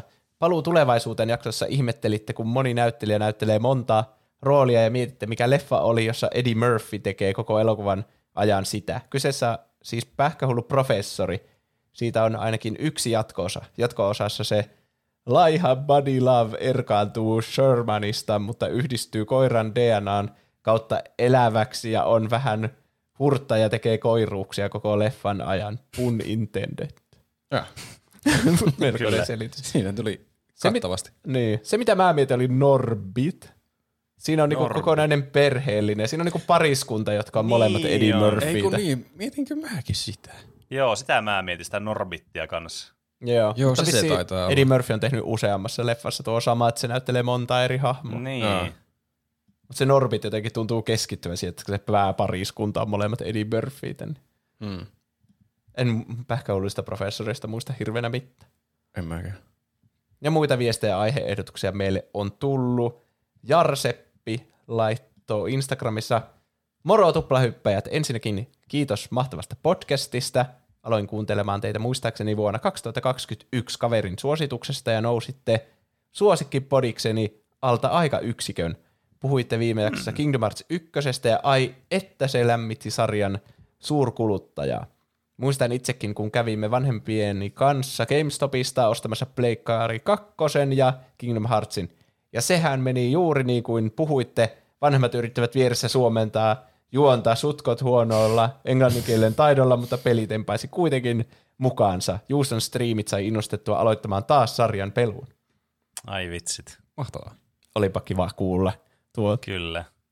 mahtavaa tuoda silleen niin kuin takaisin Kingdom Heartsin villitystä mm. Suomessa. Mm. Taas Juuso sai yhden viivan lisää. Sain ihmisen pelaamaan Kingdom Hearts Heartsia vihkoonsa. Olipa ihan mahdoton lause. Niin. Minä pidän kirjaa tästä. Kuinka saa käännytettyä kaikki. Tai ilmeisesti, tai siis tässä tapauksessa se oli pelannut aikaisemminkin, Niin. mutta saa, saa sen villityksen herätettyä Mm. uudestaan, mikä on yksi, mahtavaa. yksi lisää läpipelua kerta. Niin. Ja Penekin alkoi pelaa Kingdom Hearts 3. Niin Kyllä. on Myös Niin hyvä. totta. Sitten oli Instagram-viesti nimimerkiltä Ö, tupakka Ismo. Tupakkaismu. Tupakkaismu.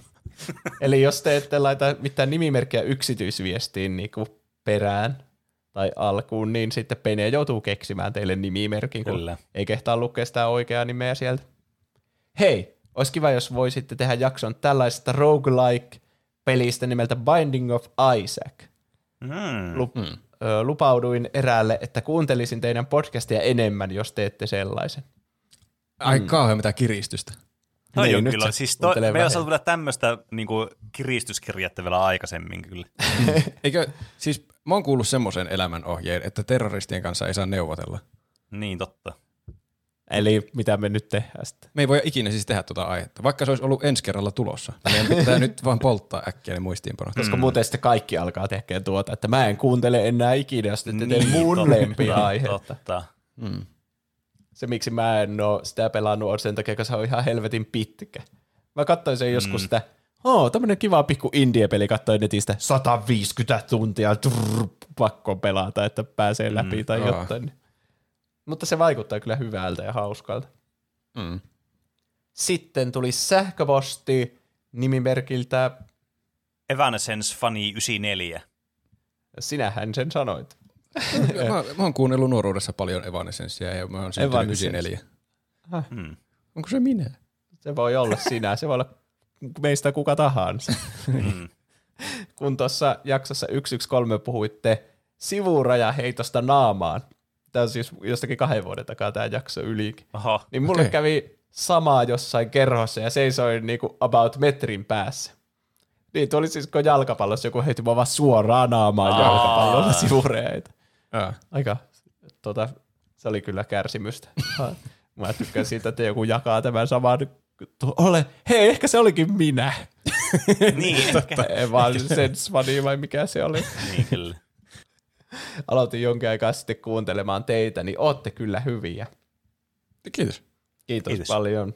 Miettikää, jos olisi ollutkin tuo lause, jos me nyt aloin sitten jonkin, jokin aika sitten kuuntelemaan Evanescenceä. Se olisi ollut kyllä ehkä pelottavaa. Kaikenlaisia aiheehdotuksia meille on tullut. Enemmän Kyllä. Maria toivoo Pasilaa, Peepo ja Läskimaha mm. Voldemort toivoo Elden Ringiä, Mm. Viis Julius toivoo videopeliadaptaatioita ja Saimaan mm. Norppa toivoo Kingdom Hearts 2. Kaikenlaisia aiheehdotuksia sinne tulee. Kyllä, Kyllä. kyllä, kyllä. Niitä Li- tulee. lisätään kaikki ylös ja sitten poimitaan siltä, niin kuin tänään poimin siltä Kroviksen aiheehdotuksen. Kyllä. Ja Roope poimii jonkun nimettömän ihmisen toiveen, että tehdään lisää väittelyitä. Kyllä. Meitä voi tukea Patreonissa. Kyllä. Sehän löytyy, kun menee osoitteeseen patreon.com kautta tuplahyppy tai sitten tuplahyppy.fi kautta Patreon, sieltä löytyy. Ja Patreonhan on meidän tämä kuukausittainen lahjoitusalusta, jolla meille voi laittaa sitten tämmöisiä lahjoituksia, että voidaan ostaa laitteistoa ja ynnä muuta sellaista, mitä nyt kuluja meillä tuleekaan. Ja sinne kun liittyy, niin eurosta ylöspäin, kun laittaa meille rahaa, niin pääsee käsiksi sitten meidän mainosarkistoon ja sitten kulissien takaan sitten pääsee kuuntelemaan näitä tota noin, meidän pre-show sitten ohjelmistoa, missä siis käytännössä puhutaan milloin mistäkin aina ennen sitten, kun varsinainen jakso ilmestyy. Tänään Nyt oli on- hyvin mielenkiintoista. Siellä Juuso nauroi enemmän kuin varmaan koskaan elämässään, mutta miksi? Niinpä. No, se selviää, jos käytte laittamassa euron kuussa. Siellä on myös, nyt on hyvä mainita, että me tehtiin viime viikolla semmoinen, Niin, minkä totta. voi kaikki kuunnella. Niin jos Kyllä. ei tiedä, että lahjoitanko vai enkö lahjoita, niin siinä on semmoinen testiversio. Kyllä. Eli siis toisin sanottuna, jos te haluatte käydä kokeilemassa ilmaiseksi, että minkälainen tuo on, niin siellä on yksi tämmöinen testinauhoitus kuunnel- kuunneltavista, 16 minuuttia tuommoinen pätkä, niin sellaista laatua se on joka viikko sitten teille. Mutta mennäkseni sitten tämä itse niin asia ytimeen tässä. Jos meille lahjoitetaan 10 euroa enemmän, tai niin kuin, ky- kuussa 10 euroa tai enemmän, niin pääsee sitten tähän niin kuin, äh, isoon, ja suureen ja mahtavan klubiin, eli tähän tuplahypyyn sitten niin kuin tuottaja sitten poppooseen. Ja sehän tarkoittaa sitten, että teidän nimimerkki sitten luetaan tässä ääneen kaikki, jotka meille 10 euroa tai enemmän lahjoittaa kuukaudessa. Joten täältä pesee. Eli kiitokset kuuluvat seuraaville ky- tuottajille. Saiman Norppa, Kas, Gryptokali, Petsku, 6V Kusimuna, Helena, Nahkasikari, Enemi Maaria, Styrre, Moussi, Oodi, Tumppitsone, TM, Larso, Iso Paska, Keetor, Emi Barbie, Peruna Kiisseli, Selvä. No joo, on hemmetti. Tämä nimi on niin pitkä, että minua rupeaa vituttaa jo tämä lukeminen. Huhhuh, nyt huikka Sandelsia. Dyrre, Nude 22, Tonino, Whisky sekä Piipari. Kiitos teille. Kiitos Paljon paljon. kiitoksia. Mun täytyy sanoa, että tuo pitkä nimi on tommonen, että tämä siis, tää UI ei toimi tässä, että mä en näe näitä, niinku, mikä on tämä, mikä tieri täällä on tai muuta, kun on niin pitkä ja se vie kaiken tilaan tuosta. Mulla oli viimeksi sama ongelma. Se vaikeuttaa meidän tuota, Patreonin käyttöä, mutta kai se on sallittua laittaa minkä nimen Niin. haluaa sinne. Kyllä. Ei On. mitään, kunhan ei mitään niinku code injectionia sinne laita, niin kaikki Niin, hyvin. totta. Joo, Mutta kiitos teille. kaikille. Kiitos. Kiitos kaikille, jotka tukee meitä Patreonissa ja mahdollistaa tämän kaiken. Jos meitä haluaa tukea ilmaiseksi, niin voi laittaa iTunesissa ja Spotifyssa hyviä arvosteluja, missä ikinä Kyllä. kuunteleekaan podcastia. Kyllä. Voi osoittaa rakkautensa tuplahyppyä kohtaan vaikka käyttävällä tuplahypyn oheistuotteet, jota löytyy osoitteessa tuplahyppy.fi kautta kauppa, tai sitten Hmm. ihan vaikka yksinkertaisesti suosittelemalla kaverille, joka on Kyllä. hyvä tapa saada meille uusia kuuntelijoita, kun vaan Näin pakottaa niitä kuuntelemaan tuplahyppyä. Näin Kyllä. se on. Pakon alla täytyy tehdä monia asioita. Niin, Tänäänkin kuten- tuli joku viesti, jossa joku oli pakotettu kuuntelemaan tuplahyppyä. Ja nyt se oli lähettämässä meille jo viestiä. Niin, näin se toimii. Kyllä. Kyllä. Paljon parempi elää Emperor Palpatinen vallan alla. Mutta oh, kiitos kaikille, jotka laitatte viestejä ja kiitos, Kiitos, kaikille, jotka kuuntelitte. Eikä siinä sitten muuta, jos ei teilläkään Niin. ole muuta. Niin. Ei, mennään Ei, vaan ei. suoraan asian ytimeen. Lähdetään syömään. Lähdetään syömään. Kyllä, lähdetään syömään.